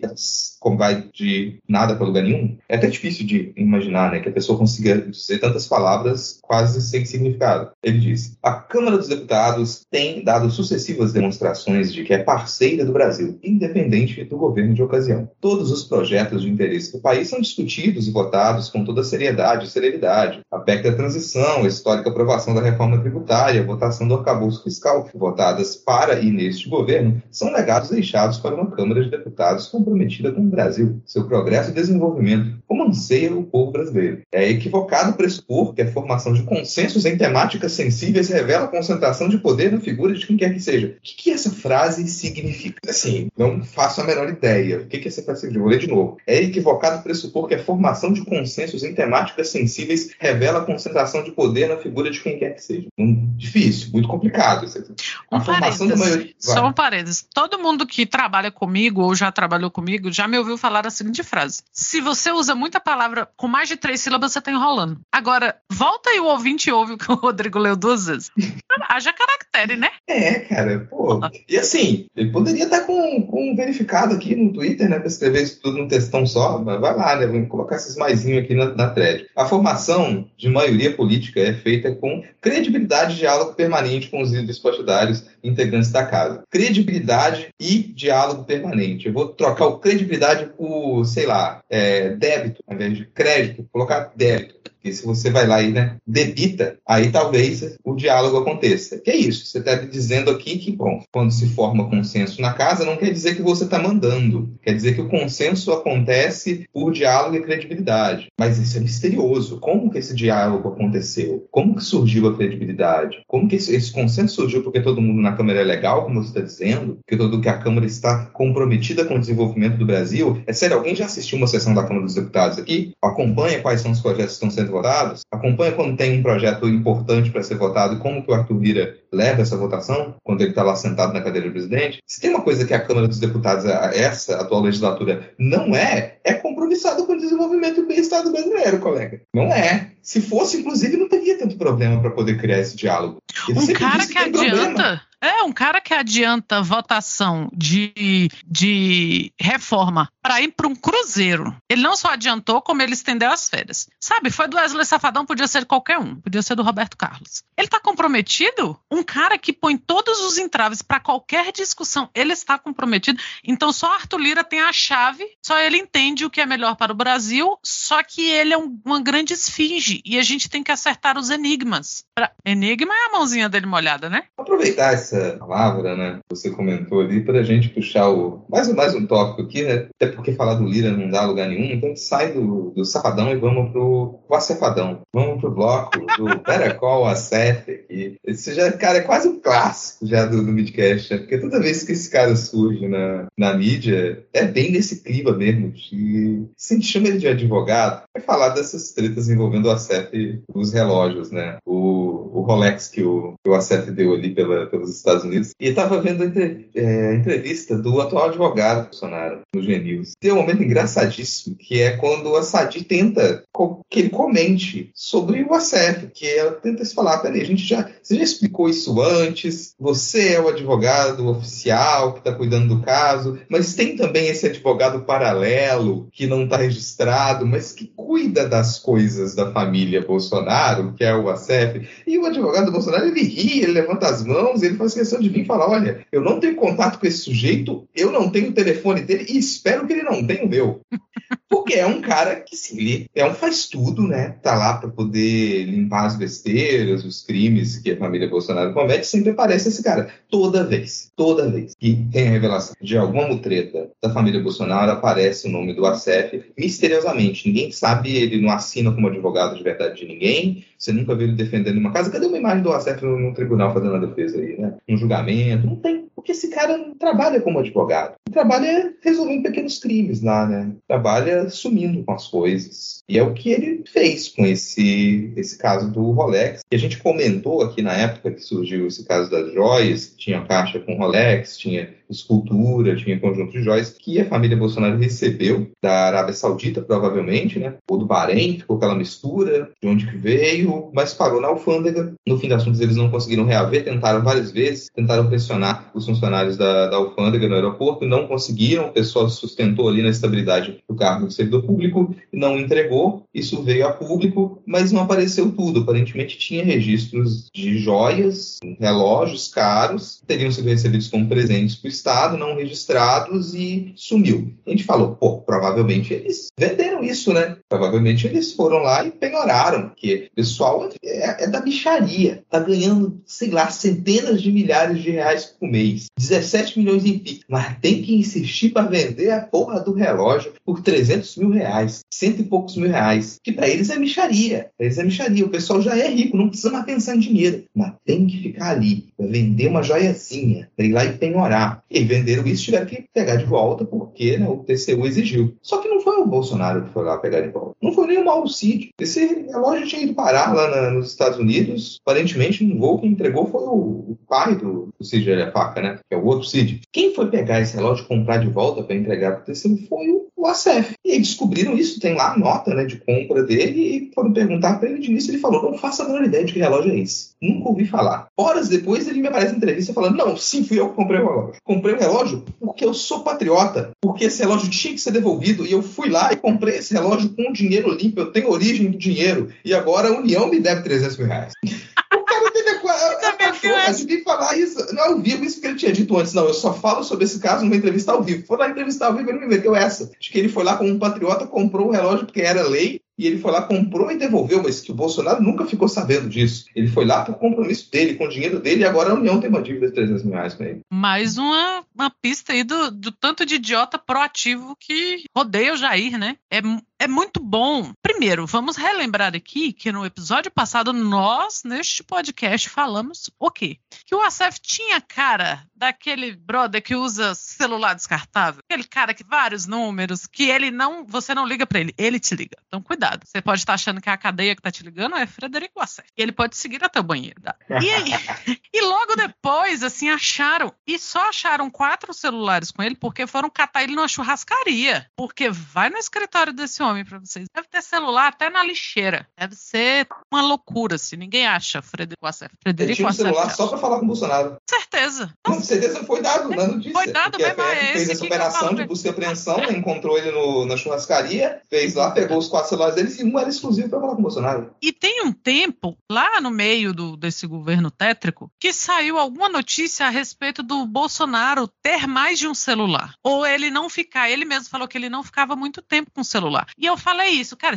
isso é coisa de pilantra. Como assim? Aí eu fiquei sabendo que os jovens hoje, eles, isso de ter o mesmo número a vida toda. Eu tive um número só de celular a vida toda, é o mesmo até hoje. Mas isso é coisa de millennial. Os jovens, eles mudam de número, foda-se. Mas não é o caso de Jair, né? Jair tá morto tem uns três meses já. Hoje eu tava vendo a entrevista dele comendo, fingindo que ele era muito descolado, né? Na Globo News, e enfiando um pão na boca e botando os dois dedos assim pra ajudar. Ai, puta, velho, sério. Nossa, eu lembrei fitada. Não é o caso dele. Ele, ele aparentemente, assim, ele morreu já tem um tempo. Ele tá em pé ali por forças mágicas. É normal. E. Desculpa te interromper, mas ah. sempre, que, sempre, que, surge isso, eu sou obrigado a lembrar que a, a, o pessoal comenta que o Bolsonaro faz essas coisas para se fingir de simples, de uma pessoa simples, mas isso é ofensivo pra caralho, porque tu acha que o pobre é nojento, acha que o pobre não tem educação para comer, o Ninguém pobre na mesa e sai espalhando farofa pra todo lado. Essa é a visão isso? que ele tem do pobre. Mas é a visão que ele tem do pobre. É a visão que ele e a família dele têm de um homem simples. É o homem que come com as pernas abertas, cheia de farofa, mancha o chão, não põe um prato embaixo do pão. A imagem que eles têm é essa mesmo.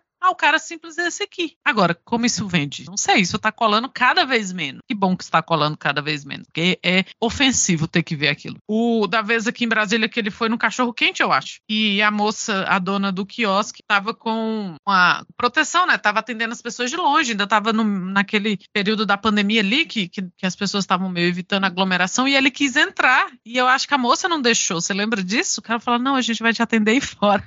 Então, assim, o pobre, ele não, ele não cai nessa. Nossa, olha lá, esse cara é igualzinho a mim. Pelo amor de Deus, quem é que é igual aquilo? Pela... Eu acho eu, hoje vendo essa entrevista, eu acho que ele é assim mesmo. Eu não acho que ele finge. Ele é esse animal. De tanto, sabe? Sei lá. Não se separa mais do personagem, não, né? Encarnou não, o personagem tanto tempo é. que é aquilo mesmo. É aquilo mesmo, não se separa. E é, e é por isso que Michelle está onde? Em algum lugar de Brasília jogando copo de gelo na cara de alguém. Não estava lá com ele. Esse casamento de fachado já era. Escrevam o que eu digo. Uhum. Pois tem isso, assim. É, é, é, esse momento, mas eu não lembro mais, nem fui atrás. Assim, mas ele falou em algum momento também que ele não, ele não ligava trocava disso para celular, ele trocava celular com frequência, alguma coisa do tipo. E será por quê, né? E agora sabendo, se para falar com o Jair o Acef tinha um celular, ele tem um para cada um daquela família. E é isso, ele não atua como advogado de ninguém. Quem paga esse homem? Como esse homem é pago? Como que isso, como que ele faz o balancete? Como que ele cobra? Na hora de emitir ele a nota fiscal, cobrança, como o Acef cobra? Não Ele, sabemos. ele, ele recompra os carros vendidos, os carros usados vendidos pelo Queiroz. Pelo E Queiroz. aí ele repassa os carros que o Queiroz vendia. E é por isso que ele automaticamente soube desse relógio e falou: vou lá, eu vou ser o herói que o Brasil merece. E que ele tem o rastreio desse dinheiro. Ou seja, ele tinha esse dinheiro dando bobeira. Ele não precisava desses milhares de reais. Estava ali de boa. Assim como ele não precisava dos milhares de reais que ele gastou, provavelmente, do próprio bolso, para ir aos Estados Unidos atrás desse relógio. Pelo amor de Deus, sabe? E aí, não, nunca ouvi falar desse relógio, não. Aí depois, ah, não, pois é, então eu comprei, mas foi porque eu quis, ninguém pediu. Então é o advogado que não precisa ser demandado, é o ajudante de ordens que não precisa ser demandado. É uma série de proatividade, e eu já falei pra vocês aqui, não sejam proativos. Proatividade foi o que pôs Jesus na cruz, tá? E aí depois ele tava lá perguntando, pai, por que me abandonaste? Por que me abandonaste? Ué, mas quem mandou? Você tava lá de boa, você tinha herdado ali, ó, marcenaria do seu pai? Não, você é hippie. Ah.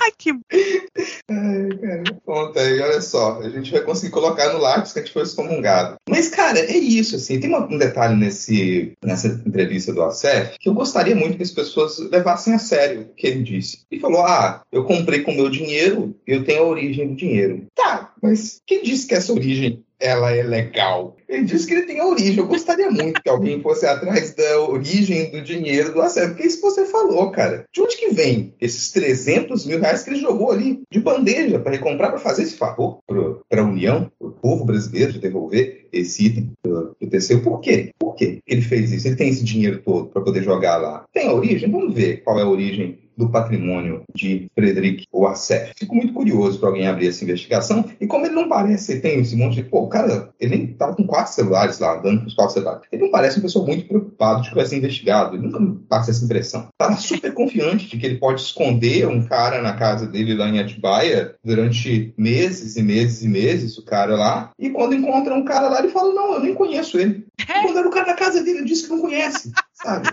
Ele nunca tá preparado pra dar uma desculpa, porque ele nunca acha que ele vai ter que dar uma desculpa. Só que assim, porra, acontece com muita frequência. Tá na hora de começar a se preparar, o Acef. Não dá. O cara é sempre muito pego de surpresa. Porra, não conheço esse fulano que tá na minha casa. Nossa, eu não, nunca ouvi falar desse rolê. Não, isso aqui nunca vi. Nunca, ele nunca viu porque ele, porque ele passou tempo demais incógnito. Quem era ele? O que que família Bolsonaro deve para o Acef que ele ainda tá ali. O que, que é heróis? Você perguntar pra qualquer Bolsonaro, ninguém nunca ouviu falar. Agora o Acef tá ali, proativo, jogando dinheiro nas burradas do chefe. Opa, vou, vou aqui, vou atrás desse relógio. Porque depois é só passar a notinha pra União. Sabe, tem uma coisa também que eu acho que ficou curioso, que esse povo né, passou ali décadas, como você disse, na surdina. Tá lá na, na Assembleia Legislativa, Estadual, tá ali Câmara de Vereadores, no máximo Jair como federal lá, mas não chamava tanta atenção. Aí um dia resolveram vir com essa de colocar Jair Bolsonaro na presidência. Eles investiram muito dinheiro, muito dinheiro, muitos empresários investiram dinheiro, e esse cara ficou famoso. Todo mundo que estava à volta dele ficou famoso, e como a gente sempre diz, eles reproduziram os crimes de comarca que eles já praticavam, só que numa escala muito maior, escala nacional, internacional. E talvez eles não estivessem preparados para a fama,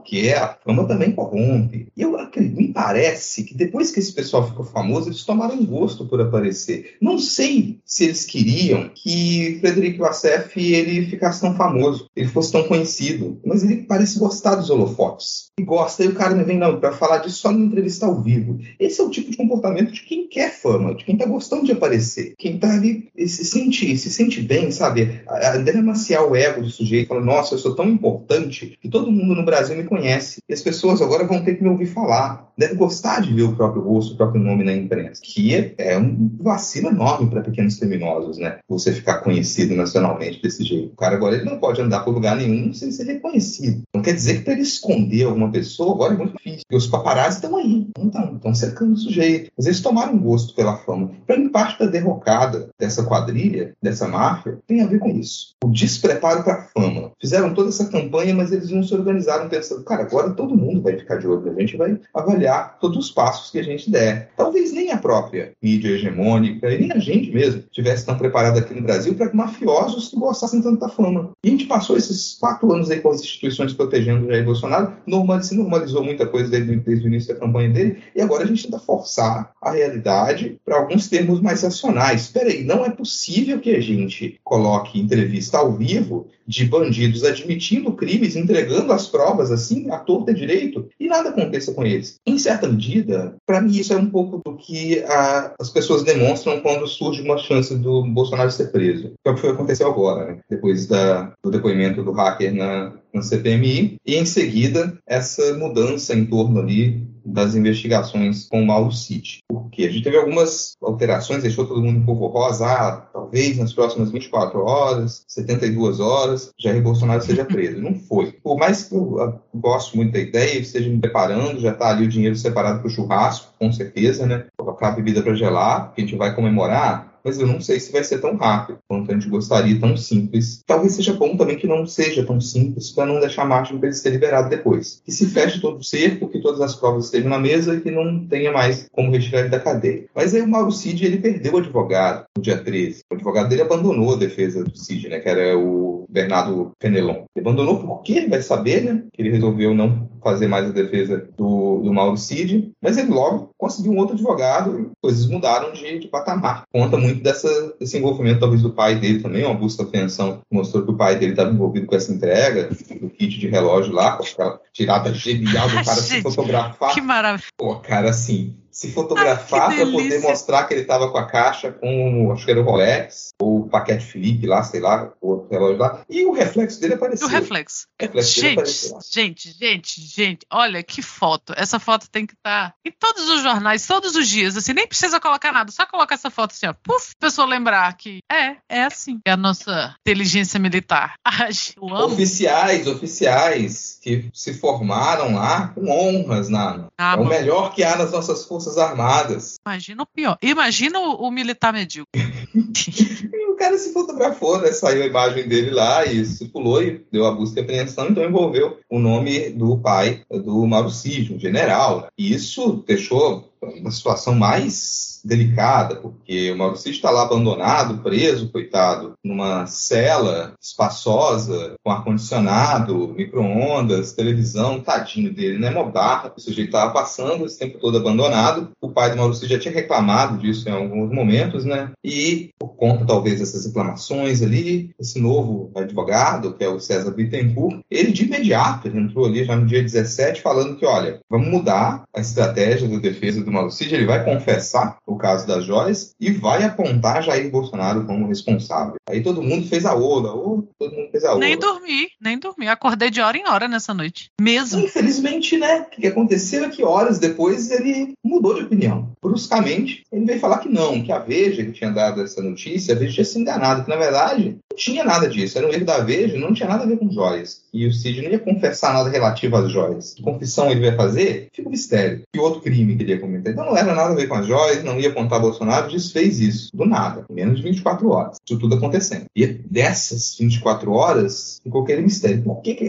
ele mudou de opinião do nada? Talvez seja que ele recebeu uma ligação do advogado do Bolsonaro. Que coisa curiosa, né? Recebeu uma ligação do advogado do Bolsonaro e ele mudou a postura, mudou a estratégia, não ia mais ter confissão, nem dedos apontados para o Bolsonaro. De acordo com o Bittencourt, ele não foi intimidado. O que significa o quê? Que ele foi intimidado. Porque se ele não tivesse intimidado, ele não precisaria dizer que foi. Foi intimidado pelo advogado do Bolsonaro. Tipo de intimidação a gente não sabe, né? Pode ter sido, ele pode ter sido para não, pra ninguém vem aqui acusar a gente de ser leviano. A gente não sabe que tipo de conversa foi essa. Pode ser o tipo de intimidação argumentativa, gente. Ele chegou lá com, com ótimos foi. argumentos e convenceu o Bittencourt de que não deveria ter confissão e dedos apontados, que isso foi um erro, foi uma má interpretação. E se então, pudesse pôr as minhas moedas, ia ser nessa opção. É, Com ele pode, sei lá, ter recebido uma foto da família dele. Aí um número desconhecido do celular mandou uma foto da família dele para ele, chegou, opa, um desconhecido mandou uma foto da minha família, que coisa, né? A pessoa está com atenção, conhece a minha família, ficou emocionado, talvez ali, né, por conta do trabalho, não visse a família há muito tempo, e aí olhou para frente, ficou emocionado e falou, não, cara, a família é muito importante, melhor não, não mexer com isso não, porque família, né, sabe sabe como é que é. E é. dependendo do nível argumentativo, às vezes o cara só deu um tapinha no ombro dele. Nem foi muito longe. Um, um tapinha telemático. Telemático. A ligação lá, deu um tapinha Foi. telemático no Só. ombro dele. Porque esse tipo de coisa é o, é o que a gente tem que agradecer à tecnologia. Porque antigamente essa conversa, né, esse sigilo telemático que às vezes é quebrado, essa conversa aí teria sido o quê? Uma cabeça de cavalo na cama dele no outro dia, né? Ia ser muito pior para todos. Então agora tem outros meios que a tecnologia provém aí que você não precisa envolver um cavalo nessa. Uma cabeça de cavalo metafórica, tá, gente? Tá falando É, aqui apenas, né? é, são tudo metáforas. Porque são duas pessoas da literatura, a gente só sabe falar com metáfora. A gente só fala com consegue. A gente não consegue chegar e apontar o nome de uma coisa pelo que ela é. A gente precisa fazer metáfora. Então, Isso tudo metaforicamente. Mas esse que aconteceu no caso do Cides. Ele tá lá abandonado pela família Bolsonaro, há muito tempo preso, e recebe muitas visitas, né? dezenas, dezenas de visitas. Então todo mundo muito preocupado com ele. Por que está todo mundo tão preocupado com a pessoa que está lá preso numa cela com ar-condicionado, micro-ondas, televisão? Podendo receber quantas visitas ele quiser, comer o que ele quiser, está lá descansando, está todo mundo preocupado com ele. Com o que pode sair de uma, talvez, delação do Mauro Cid. E se ele resolver falar, apontar os dedos, aí a coisa muda de figura. Esse foi um dos elementos que fez com que as pessoas ficassem polvorosa pela possível prisão do Bolsonaro. Porque depois de tudo que o hacker falou na CPMI, colocou o nome do Bolsonaro ali no centro, e de acordo com Elisiane Gama já, né, tem suporte para um indiciamento, ainda vem nessa semana isso, como diz André Sadini, a pior semana da vida do Bolsonaro desde que ele perdeu a eleição para o Lula. Saber que situação o sujeito está nesse momento, né? Os assessores do Bolsonaro dizendo pânico e horror nessa semana, desespero, mas não foi preso. A defesa do Cid muda a sua estratégia, ele não vai mais fazer essa acusação, não vai mais confessar e apontar o dedo para Jair Bolsonaro com relação ao caso das joias, embora que se canta no- nas Forças Armadas né, é de que o Mauricídio vai pro barro. Vai pro barro. Acho que é péssima expressão, expressão, gente, essa expressão de militar, né? Puta que pariu. Todos Isso quer dizer que ele, é, que ele seria abandonado, ele então, provavelmente perderia a patente dele, né? Seria expulso das Forças Armadas caso fosse condenado na justiça comum, que é o que muito provavelmente vai acontecer. Parece ter muita saída para o Mauricídio. Um julgamento agora, ele confessando ou não confessando, as provas são mais do que postas na mesa, ele seria condenado, então perderia a patente, seria completamente abandonado. E, bom, Mauricídio, você tem a faca e o queijo na mão. Pensa no que você pode fazer com isso, cara. Você tem a faca, o queijo e o leite condensado na o mão. leite condensado na mão. O Mauro Cid é um exemplo claro daquele. Sabe quando você está em, em qualquer página, lendo qualquer notícia, em qualquer página, portal de notícias, e lá embaixo tem Fulano perde tudo? É o Mauro Cid, ele se encaixa nisso. Por quê? Ele era o, o garoto de ouro ali. Ele estava ali porque tinha as Forças Armadas, né? Tinha o próprio presidente do seu lado e tinha papai.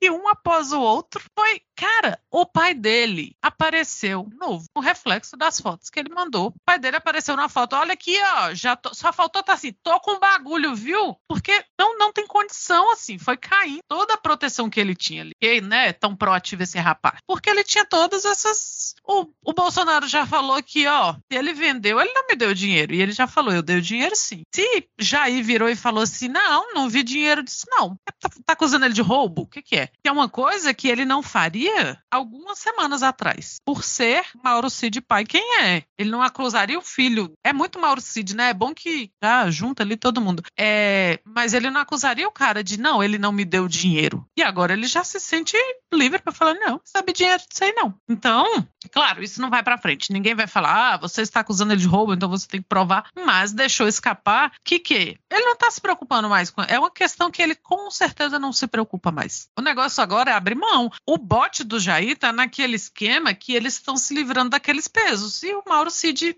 é um desses pesos agora. Por grande parte do que o pai dele, do que descobriram no pai dele esses dias, sabe? O reflexo na foto, de que o, o Mauro Cid ia pra lá e deixava malas na casa do pai. O que, que será que tinha nessas malas? Porque uma outra coisa que a gente aventou aqui é que essa venda de joias não é recente. Não é recente, assim. Ele não fez, porra, vou perder a eleição, é melhor, né? Presidente vende tudo. Não foi isso. Ele já fazia isso, com certeza. Com certeza metafórica, claro. Estamos falando as coisas.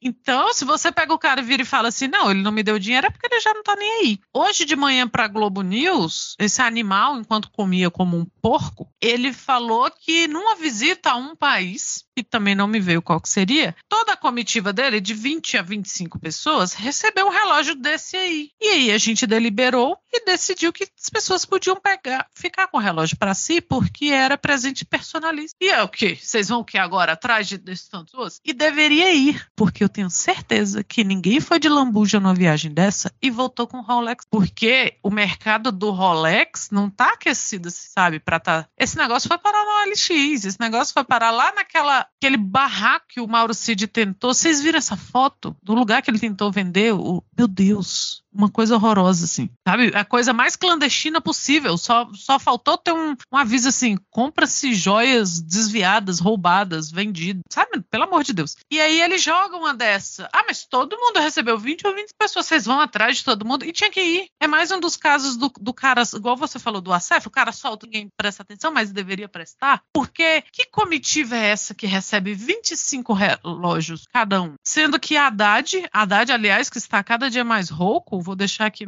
só o presidente, cada dia mais a Haddad. Esses dias teve que devolver uma onça horrorosa aí, me desculpe ao artista, porque ganhou de presente, viram um valor e falou: olha, não é, vai ficar como gesto simbólico, temos que devolver, tudo bem, devolve. Mas 25 Rolex, não, cada um fica com o seu, pode entrar de boa. E isso passou na alfândega, um relógio após o outro, e ele vira e fala assim: ué, vocês vão atrás de todo mundo? Deveria ir, porque essas coisas. Tem uma pesos... declaração, mano, de um desses assessores do Bolsonaro que ia nessas viagens, dele dizendo que voltava das viagens com pilhas de malas mais altas que ele. E que em tantos anos fazendo viagens com os governos nunca tinha voltado com tanta coisa, que ele não sabia o que estava dentro dessas malas. É, quando um cara desses fala que não sabe, certeza ele não sabe. Ele tá ali realmente para cumprir ordem, carrega. É diferente dos caras ligados ao exército virem dizer que não sabia que tinha um cavalo com as pernas quebradas, recheado de ouro dentro das coisas. Esses caras sabem. Mas esses outros, como que você volta com tanto presente? E é isso. Porque presente oficial, quando a gente faz esses passeios oficiais que tem aqui em Brasília, você vai na Câmara, você vai no Senado, você vai no Itamaraty, tem uma ala ali da visita de presentes oficiais. São coisas simbólicas do país. Você mesmo, Rodrigo, sempre tocou nesse ponto, assim, de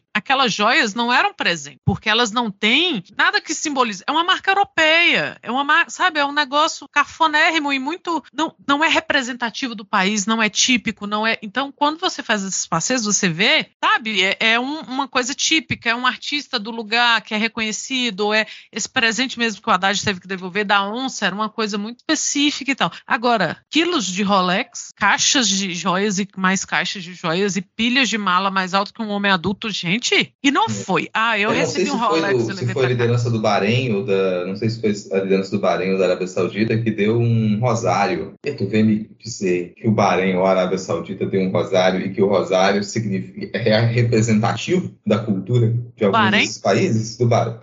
Né? Se você abrir cada rosário, da cada pedrinha daquele rosário, coisas, atrocidades estão ali dentro, certeza. Agora, tem coisas né, que a gente está comentando que a galera fala e a gente não vai atrás. Eu, o que eu não sei, mas eu estava lá ouvindo a entrevista do advogado do Bolsonaro, né? Hum. E ele bateu muito na tecla, ele sempre voltava e batia na tecla de que não foi estelionato. Batia na tecla de que não foi estelionato porque, de acordo com a lei, esses itens, eles sim, eles passavam a ser posse pessoal do Bolsonaro e que ele poderia devolver para a União e a União inclusive teria que pagar se fosse devolver para ele, ou ele poderia devolver, né, pagando, ou ele poderia abrir mão, poderia não querer aqueles itens, como foi o caso de muitos itens que o Lula ganhou também, que ele, né, ele não, não quis, assim como os casos falando do Haddad agora devolveu, não, não quero essa onça, foi mal aí, deixa a onça lá. Só que isso não é questão. Bater na tecla do estelionato, para mim, parece uma estratégia de desvio, porque o grande receio do Bolsonaro e da máfia em torno do Bolsonaro não é a condenação por estelionato, é toda a investigação em torno disso que pode revelar outras coisas. Porque esse esquema das joias, ao investigar isso, você pode descobrir, quem sabe, talvez, assim, chutando, chutando, vou dizer que eles talvez usassem essas joias para poder lavar dinheiro do garimpo ilegal. Olha só, imagina se você descobre que essas paradas que o pessoal fazia de avião ali em algumas regiões, estados do norte do Brasil, antes de ir para os Estados Unidos, está relacionado com lavagem de dinheiro do garimpo ilegal. Que coisa louca, né? Nessas investigações, você tem, por exemplo, o Alexandre de Moraes agora pedindo a cooperação internacional para quebra de sigilo bancário das contas dos investigados de casos de joias do Bolsonaro no Brasil. Então, a partir dessa quebra quebra de sigilo bancário, com cooperação internacional, muita coisa pode ser descoberta. Um medo que esse pessoal deve estar. Por conta de não ter deixado um, uns Rolex aqui, ter tido a ganância de querer mais daqueles cento e poucos mil reais para cada um ali, você vai e abre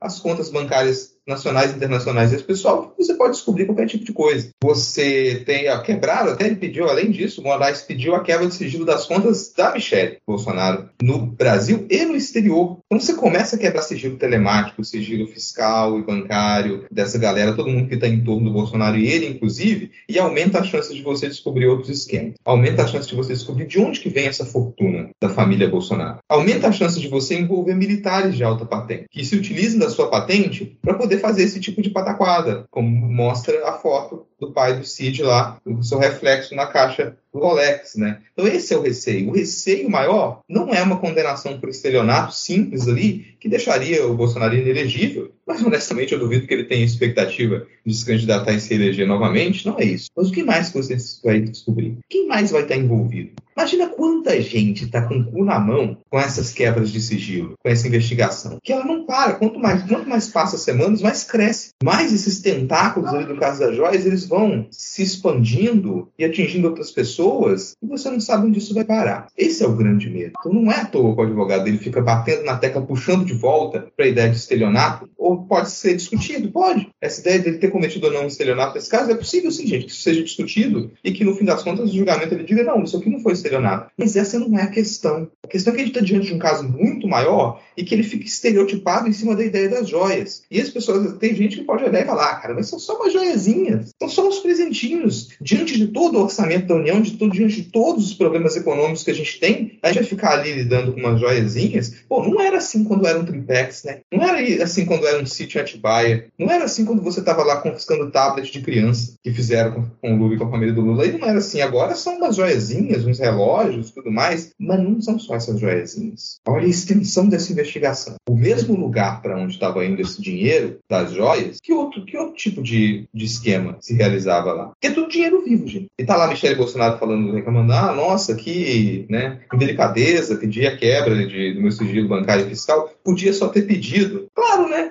Tu lida com dinheiro vivo, não vai estar é. nada registrado em banco, que é o jeito mais fácil de você lavar dinheiro, aí também, né? Ninguém vai ter receio, mas pode ter, pode ter. Às vezes me parece que esse pessoal até tem um certo. Eles praticaram durante tanto tempo esses pequenos crimes em comarca que eles não têm a, a percepção do que é possível se fazer numa investigação. Eles sequer têm controle do tipo de movimentação que eles fazem, que outras pessoas fazem em volta dele. Será que, Michele, você tem controle de quais são as movimentações bancárias de todas as pessoas que estão à sua volta? Que por algum acaso ali dava para você fazer um cruzamento de dados, de datas e verificar se aquele dinheiro vivo que passou na sua mão ele continuou a ser um dinheiro fora dos registros bancários durante muito tempo? Porque é assim que você pegou o caso das achadinhas. O pessoal pegava dinheiro vivo, pegava dinheiro vivo e ia lá depositar de 5 mil em 5 mil reais no caixa eletrônico da Assembleia. E aí você ia lá, cruzava os dados, cruzava as datas e ele ficava, pô, que puta coincidência, né? Esse pessoal aqui, exatamente no dia do pagamento, resolveu fazer esse monte de depósito em 5 mil reais. Que coisa curiosa. E é assim que você pega. Acho que eles não têm noção de que é possível fazer isso numa escala muito maior e pegar uma fraude internacional. Não, não tem noção por estarem acostumados com, com essas pequenezas, assim. E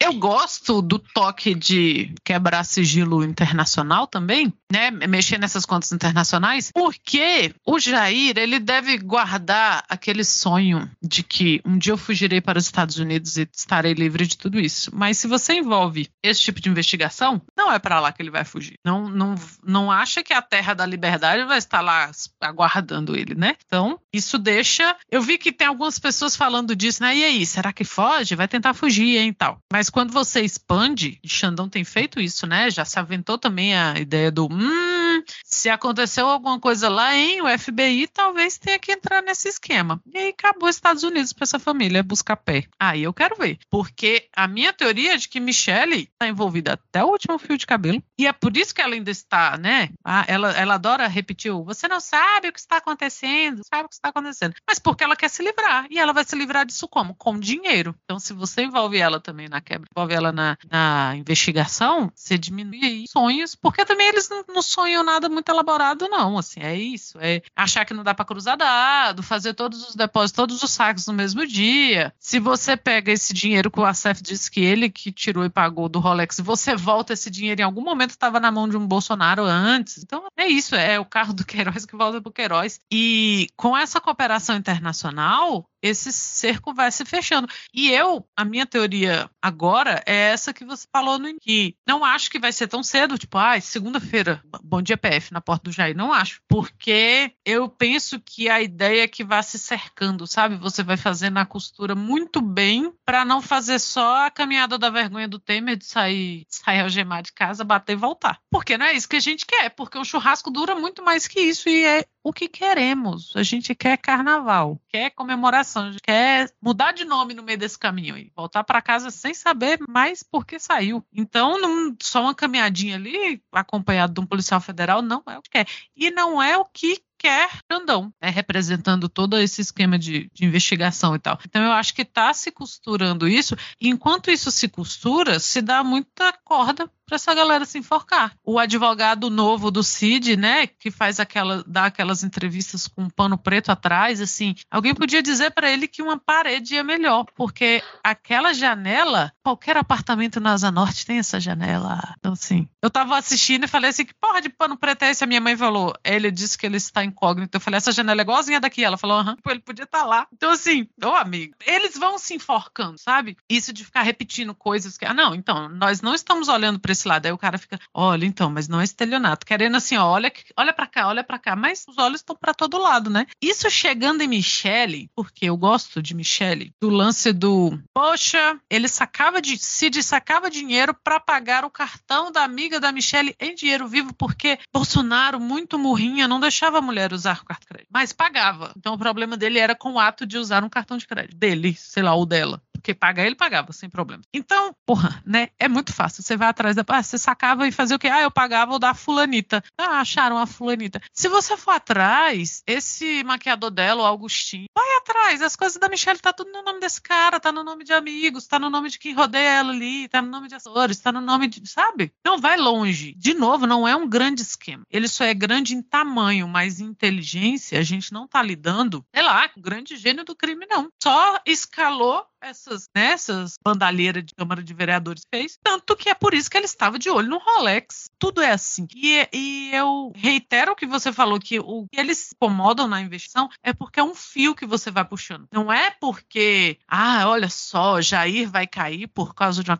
da carteira de vacinação. Não é isso, é o que você puxa a partir dali e vai se desenrolando. E aí você vai atrás, tá todo mundo envolvido. Tem se usado muito essa imagem, né, do, ah, o quebra-cabeça, tá, do mais o peça. Que é isso, vai encaixando e você vai vendo que era tudo esquemão da tropa maluca, só que em grandes proporções. E por quê? Por que que isso acontecia? Porque as Forças Armadas nunca foram investigadas neste país. É por isso que eles não têm esquemão, eles não têm grande esquema de inteligência, porque não precisava ser muito inteligente para fazer esquema, porque elas nunca foram investigadas. E se acreditam força da República. Ah, pois agora a investigação está esticando a corda. Foda-se, meu amigo. Sabe, como disse o Daniel Souza, vocês são burocracia do Estado e muito péssima burocracia, diga-se de passagem. Quando a gente fala do, da porra do Excel que vocês não conseguiram montar para ver que, quantas armas estavam em circulação no Brasil, é o pior tipo de burocracia. Nem secretaria de escola vocês dariam conta, sabe, de, uma burocracia mais simples ali. Imagina. Então, como nunca foram investigados, nunca precisaram refinar os esquemas. Tudo feito assim, a cara do cara no, no reflexo da caixa, levar uma mala aqui, levar uma mala ali. Não, põe tudo em mala e passa no aeroporto, ninguém vai perguntar não, porque não estão acostumados. E não quero sonhar alto, mas vai que agora né, acontece uma investigação mais bem feita e mais robusta. É, eu não tenho esperança com relação a isso, não, com relação à investigação. Eu até quando penso que a gente tem, a gente tem tratado o problema com Forças Armadas com certa urgência, porque não há né, conta pública que aguente. A cada ano o dinheiro que a gente gasta para manter pensão e gasto das Forças Armadas só aumenta. O negócio é exponencial, cara. Não tem como manter, não tem como. Não tem tesouro que aguente o que as Forças Armadas custam ao Brasil. Aí, talvez a investigação seja uma porta para isso, para um tipo de movimentação política que hoje me parece possível, mas não com o choque que talvez a maioria gostaria. Seria mais algo no sentido de, olha, não dá mais para sustentar a presença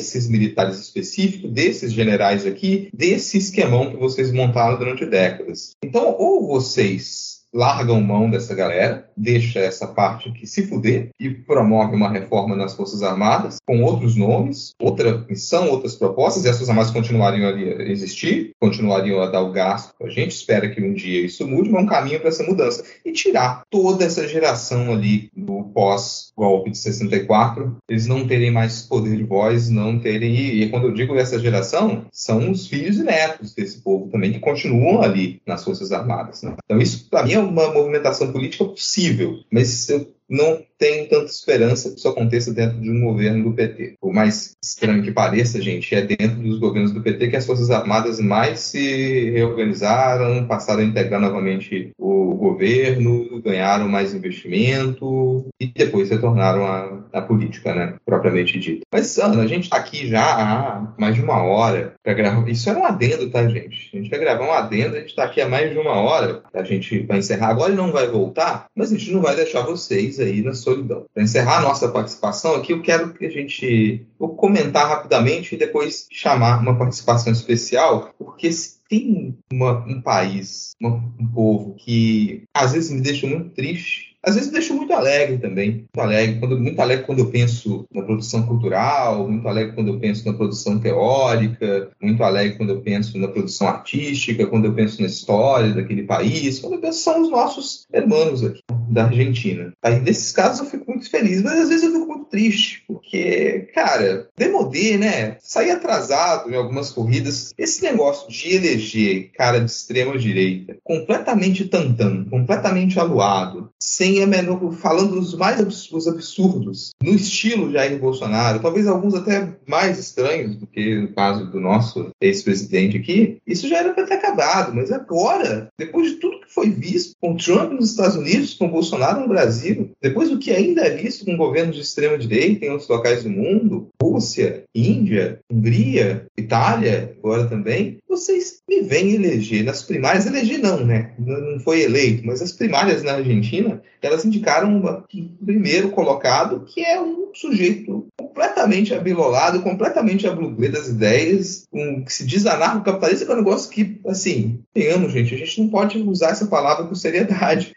Depois de anarcocapitalista tem que vir uma risada. Não é possível que as pessoas Ainda mais que ele tem mais de 14 anos, né? Não dá. É, ele tem mais de 14 anos. Deve ser peruca aqui, do Javier Milei. Javier Milei é um outsider. Ah. E ele apareceu na política da Argentina, né? E conquistou aí o primeiro lugar nas primárias. Ainda vai vir as eleições, mas o cenário ele não é dos mais aprazíveis, porque em segundo lugar você tem a direita macrista também e a, a esquerda peronista ficou ali em terceiro lugar. Então isso é um cenário bem complicado. Mas é um sujeito visivelmente risível, assim. O sujeito, sei lá, parece o Puga Chakra do mundo sombrio, cara. Ele tem um cabelo meio, meio. Como é que era aquele cara do Reino Unido lá? Esse primeiro. O Boris Johnson. Boris Johnson, ele tem um cabelo meio, meio Boris Johnson, uma, uma cara achatada, muito estranho. Ele é um cara muito estranho, com declarações estranhas, com uma vida pessoal estranha. E, e sai em primeiro, né? Nessas, nessas primárias. E, triste, muito triste vai ser se a Argentina resolver seguir esse caminho atrasada, com todo mundo já vendo que vai dar, com essas propostas de dolarização da economia. Não sei. Será que, assim, o pior é que às vezes, tá,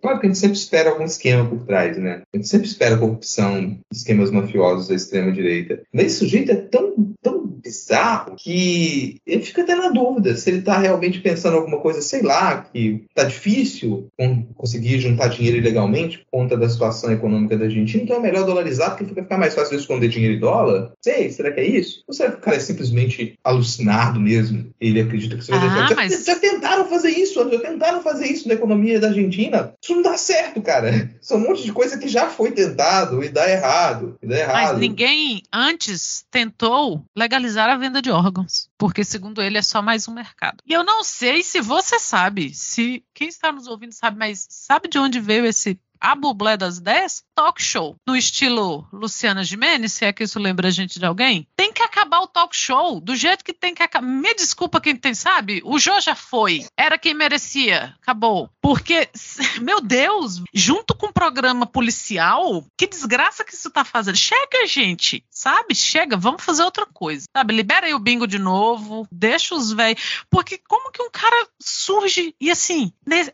nesse tipo de discurso, assim, ah, vender órgãos é só mais um, só mais um mercado. Tem o lance dele fala Z telepatia para falar com o cachorro morto dele, mas eu me recusei ir atrás para saber se isso é verdade. Ah, não, os assessores dizem, dele dizem que ele é, chama parapsicólogos para ele poder receber é, informações do falecido cachorro dele, e é daí que vem as decisões hum. dele. Ele recebe isso, né? Não. Do amém do cachorro dele. cachorro. Eu, eu, sabe por que eu me recuso? Hum. Porque nenhum cachorro seria tão burro. Nenhum eu cachorro seria tão burro. Cachorro burro desse jeito. O cachorro é um animal maravilhoso. A alma do cachorro é uma alma pura. Nenhum cachorro Sim. ia se prestar a ter ideias tão estúpidas assim, não. Exatamente. Nossa, definiu assim. Não, não há cachorro nesse mundo que ia apoiar qualquer coisa desse tipo. O apelido do cara na escola era, era o louco. Sim, ou seja, façam terapia. Isso aí, né? Mas teve uma moça uma vez que falou que se os, os homens fizessem terapia, a guerra, as guerras não existiriam mais. Não é verdade. Mas algumas coisas, terapia funciona. Sabe? Teria feito outra coisa da vida dele. Ou vai ser doido de bairro, vai ser o louco do bairro, sabe? Vai xingar o povo na parada de ônibus.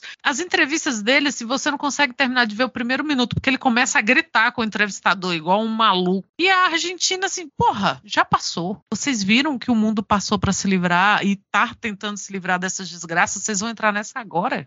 Nem o Macri tancou, tancou. o Macri tava lá falando que, porra, as pessoas estão com ódio da política, porque não é possível. Não, a gente tá falando aqui da, da Argentina, vamos, quero chamar a participação para comentar sobre isso, né? Para ter um comentário razoável, sabe? Porque, porque como outro comentário que a gente tinha para falar aqui é que, sei lá, é o comentário do Partido Novo, que resolveu apoiar o Partido Novo do Brasil, esse partido extremamente significativo, que tem um peso muito grande na nossa política, foi lá falar, não, isso aí, o Belém é 10, vamos lá, ultraliberalismo, bacana. Então, não, a gente não pode ficar com essa opinião. Então, para a gente ter uma fala um pouco mais sentada, que sabe, entende mais do cenário político argentino. Eu quero chamar aqui a voz do nosso querido Rubinho Acatino, lá do Por Outro Lado Podcast e do Kit de Releituras Musicais, para brindar a gente aí com alguns comentários sobre essa figura que é o Javier Milei e o cenário da política argentina.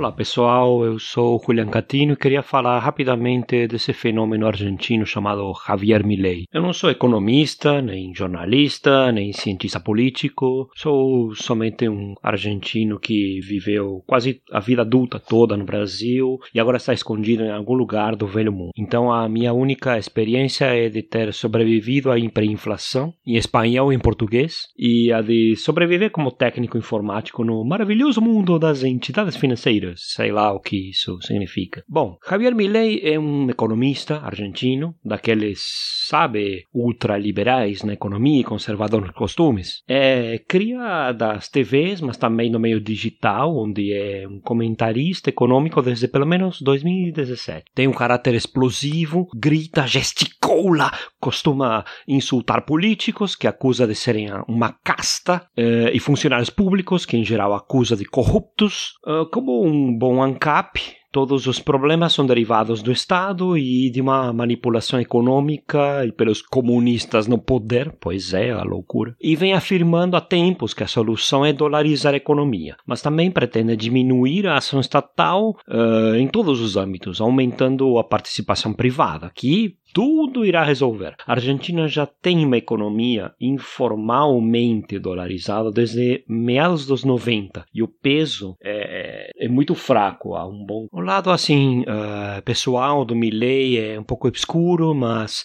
nasceu numa família de classe alta da cidade de Buenos Aires, uh, de comerciantes da capital. Seu grande amigo, um cachorro chamado Conan, que faleceu lá por 2017 e ele conseguiu clonar e tem três, quatro clones dele agora.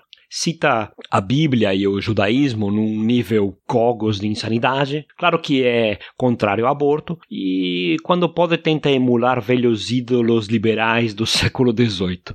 Acho que o sonho dele era ser um pirata, sei lá. É difícil afirmar com toda firmeza, mas o que se sabe dos apoiadores. Há algumas linhas soltas, mas em geral o movimento político que tem ele como líder, La Libertad Avança, é patrocinada por capitalistas liberais, uh, pelo think tank americanos como Atlas, uh, o agronegócio argentino também, algumas pessoas do agronegócio argentino, que é muito rico, um pouco das criptos, uh, provavelmente de forças que esperam atuar dentro do governo quando tudo for privatizado, e curiosamente são os mesmos que acusam Alberto Fernandes de má condução da pandemia, a condução da pandemia foi ruim, mas assim, eles são os que sabotaram as medidas sanitárias, então não tem muito o que falar. Hoje o Milley tem os seus próprios canais de libertários que é, é, disseminam seus conteúdos na internet, manipulados, cheios de clichês, um monte de cortes, né? Que a gente já conhece o estilo, uh, fake news, mas uh, que tem se propagado muito, principalmente entre os jovens. Uh, sempre tem aqueles títulos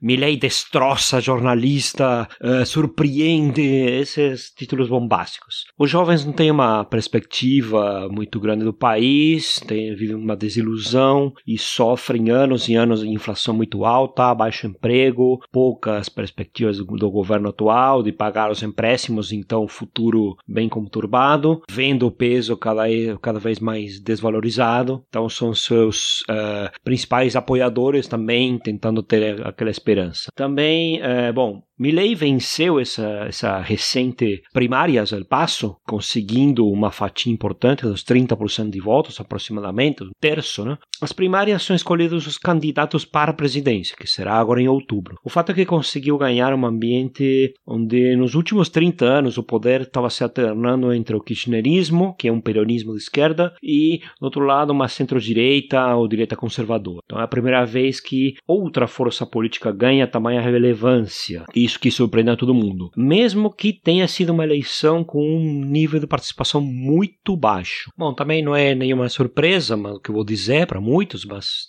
tem, é importante ressaltar que Milley também traz muitas pautas da ultradireita, tirar colo dele por agora o argentino, principalmente mais jovem, não vê os anos de terrorismo de Estado dos anos 70 e 80, não vê problema da vice do Milley ser negacionista da ditadura e que contesta a quantidade de desaparecidos, ou do próprio Milley afirmar que não vê problema de uma mãe vender um filho ou de uma pessoa vender seus órgãos. Uh, afinal, ele é livre, a liberdade avança, não é mesmo? Talvez isso também explique os Trump, Boris Johnson, agora Milley de, de cabelo sem pentear e costeletas horríveis, que na verdade emulam os liberais do século XVIII e suas ideias supostamente sobre a liberdade, que seriam novas, mas são aquelas velhas ideias colonialistas de sempre, de supremacia branca, do comércio que beneficia três e escraviza cem, uh, mas que são uma tentação para os jovens que desconhecem como foram os governos ultradireita, que desconhecem também como foi o menemismo dos anos 90, que tinha a mesma teoria econômica que levou a Argentina à falência em 2001. Aliado a isso tem o fato de que seus patrocinadores, patrocinadores do Milley, são muito hábeis em manipular as redes sociais e, e eles capturam o jovem. Terreno virtual que os políticos tradicionais claramente desconhecem. Não estou contando algo que o brasileiro viveu em 2018, gente. Estou falando da Argentina de 2023. E suas semelhanças são qualquer coisa menos coincidências. Bom, obrigado à bancada do Midcast, a vocês ouvintes. Eu sou Julian Catino, como falei. Mantenho um minúsculo podcast chamado Por Outro Lado, com biografias, geralmente contando histórias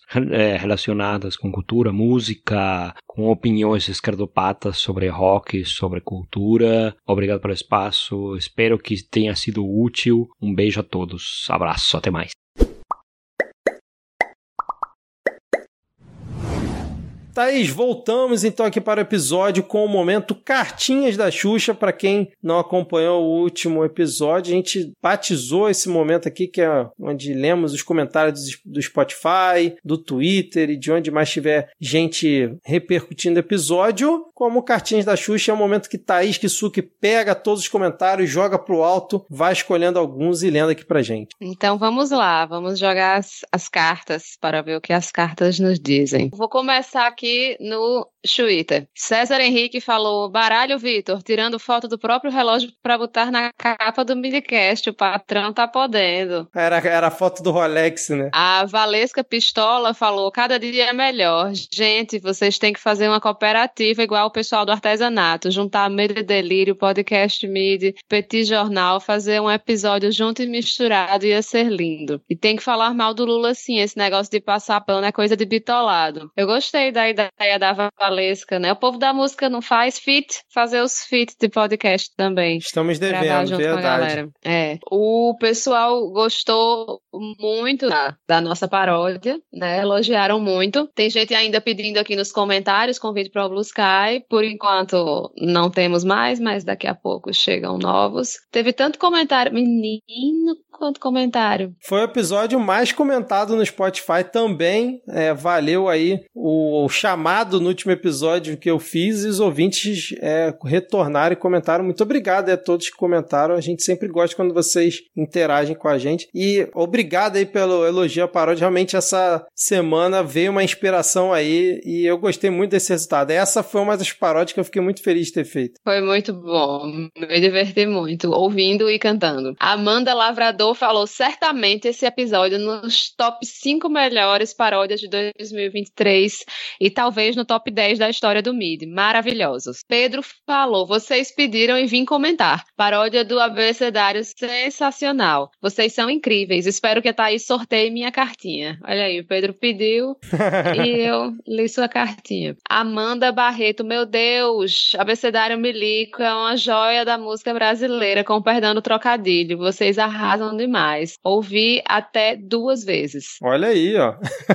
Dom César, não, Dom César eu já li no Twitter. Vou ler Melissa Araújo. As paródias estão cada vez melhores. Se não forem indicados ao Grammy Latino, perco a fé na humanidade. Beijos para todos. Será que esse ano vem o Grammy, Vitor? Acho justo, hein? Porque esse ano tá, tá com uma sequência muito boa de paródias. Ah, esse episódio, esse, esse comentário do Fábio tá muito bom. Uma crise de risos matinais dentro do ônibus que leva para a fábrica. Acabei acordando os colegas que me olharam com fúria. Eu fiz como Cid olha a faca, e protegi vocês do ódio e recebi ele para mim. Obrigada, Fábio. Fábio, a armadura do Midcast. É, nos protege do, do ódio dirigido. Sara Fernandes Ferreira falou: Eu, como audiência fiel, preciso dessa letra urgentemente para cantar no karaokê. Obrigada, de nada. É isso aí, obrigada pelos comentários, pessoal. É tanta coisa que ficou até difícil de escolher. Continuem sempre comentando, a gente gosta demais, sempre que puder a gente vai ler aqui. Foi realmente o episódio mais comentado lá no Spotify e espero que esse seja mais comentado ainda e que sempre vocês comentem mais, interajam mais com a gente. Deixa Beleza. eu ver se tem algum no Blue Sky. Opa! Né? Que a gente Blue Sky. agora tá atualizando. A gente agora tá atualizando o Blue Sky. Só, só deixando claro aqui que não estamos recebendo nada do Blue Sky, tá, gente? A gente só divulga aqui porque a gente quer interagir com vocês é. nas redes sociais. Só deixando claro, não recebemos nada do Blue Sky, nada do Spotify, mas são ali os canais que a gente encontra para interagir com vocês. É, a gente só quer que o Twitter afunde mais rápido também. Então a gente quer que vocês se mudem junto com a gente. Tem aqui um meme do RL Bierto. É um meme com fotos do ACF dizendo: Eu ia dar um joinha nesse post, mas roubaram o botão para vender em Nova York e não estou afirmando que foi meu cliente. e LG Coelho 52 falou: Muito bom, saudades de episódios longos longos. É verdade, foram mais de duas horas de episódio. O editor aqui que vos fala sofreu semana passada. Vixe. Mas é isso então, Thaís. Vai ser também, né? É, já temos aqui uma hora de gravação. Não sei com quanto vai ficar aqui a nossa parte depois da edição, mas ainda tem a parte de Ana e Rodrigo que falam um pouco, né?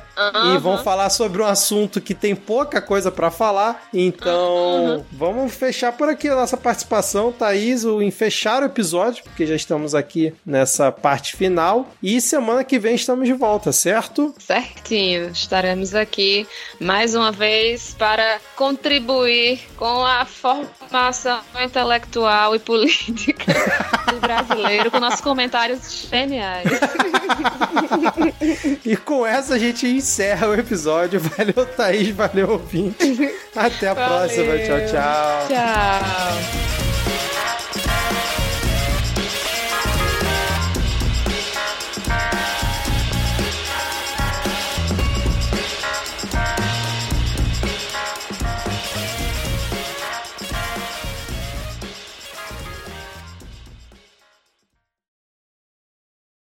Gravamos nossa parte aí. Gravamos nossa parte. É, Vitor, você quer, pode colocar no final também como extra. Dá uns 30 segundos ali e coloca no final. Porque a gente não se despediu, né? A gente... É verdade, a gente só saiu. É, a gente não se despediu. Então a gente se despede aqui entre a gente. Porque, pô, muito bom gravar com você novamente. Que bom muito gravar. feliz. Que bom que deu certo no sábado. É. Uma pessoa que dá aula todos os dias à noite agora. Que absurdo. Que absurdo. Não tem uma lei contra isso? Tipo, Cara, se tivesse, teria que ter uma lei pra proibir você de revisar todos os textos de Brasília. Também, top. É. É, Por que que a gente valeu, trabalha? cara. Vamos lá. Vamos Valeu, vamos. É a hora do encerrar café aqui. agora. Hora do café, vamos lá. Vou cafezinho, vamos lá. Cadê, cadê o áudio do Lula pedindo um É, cafezinho? um cafezinho. Eu vou aproveitar que eu tenho um fogão agora. Vai ser o primeiro café que eu vou passar na casa, Rodrigo. Vou mandar Olha uma foto. só, cara. Quero, quero fotos. Quero foto do café. Vamos Vou lá. lá. Tchau, tchau. Beijo.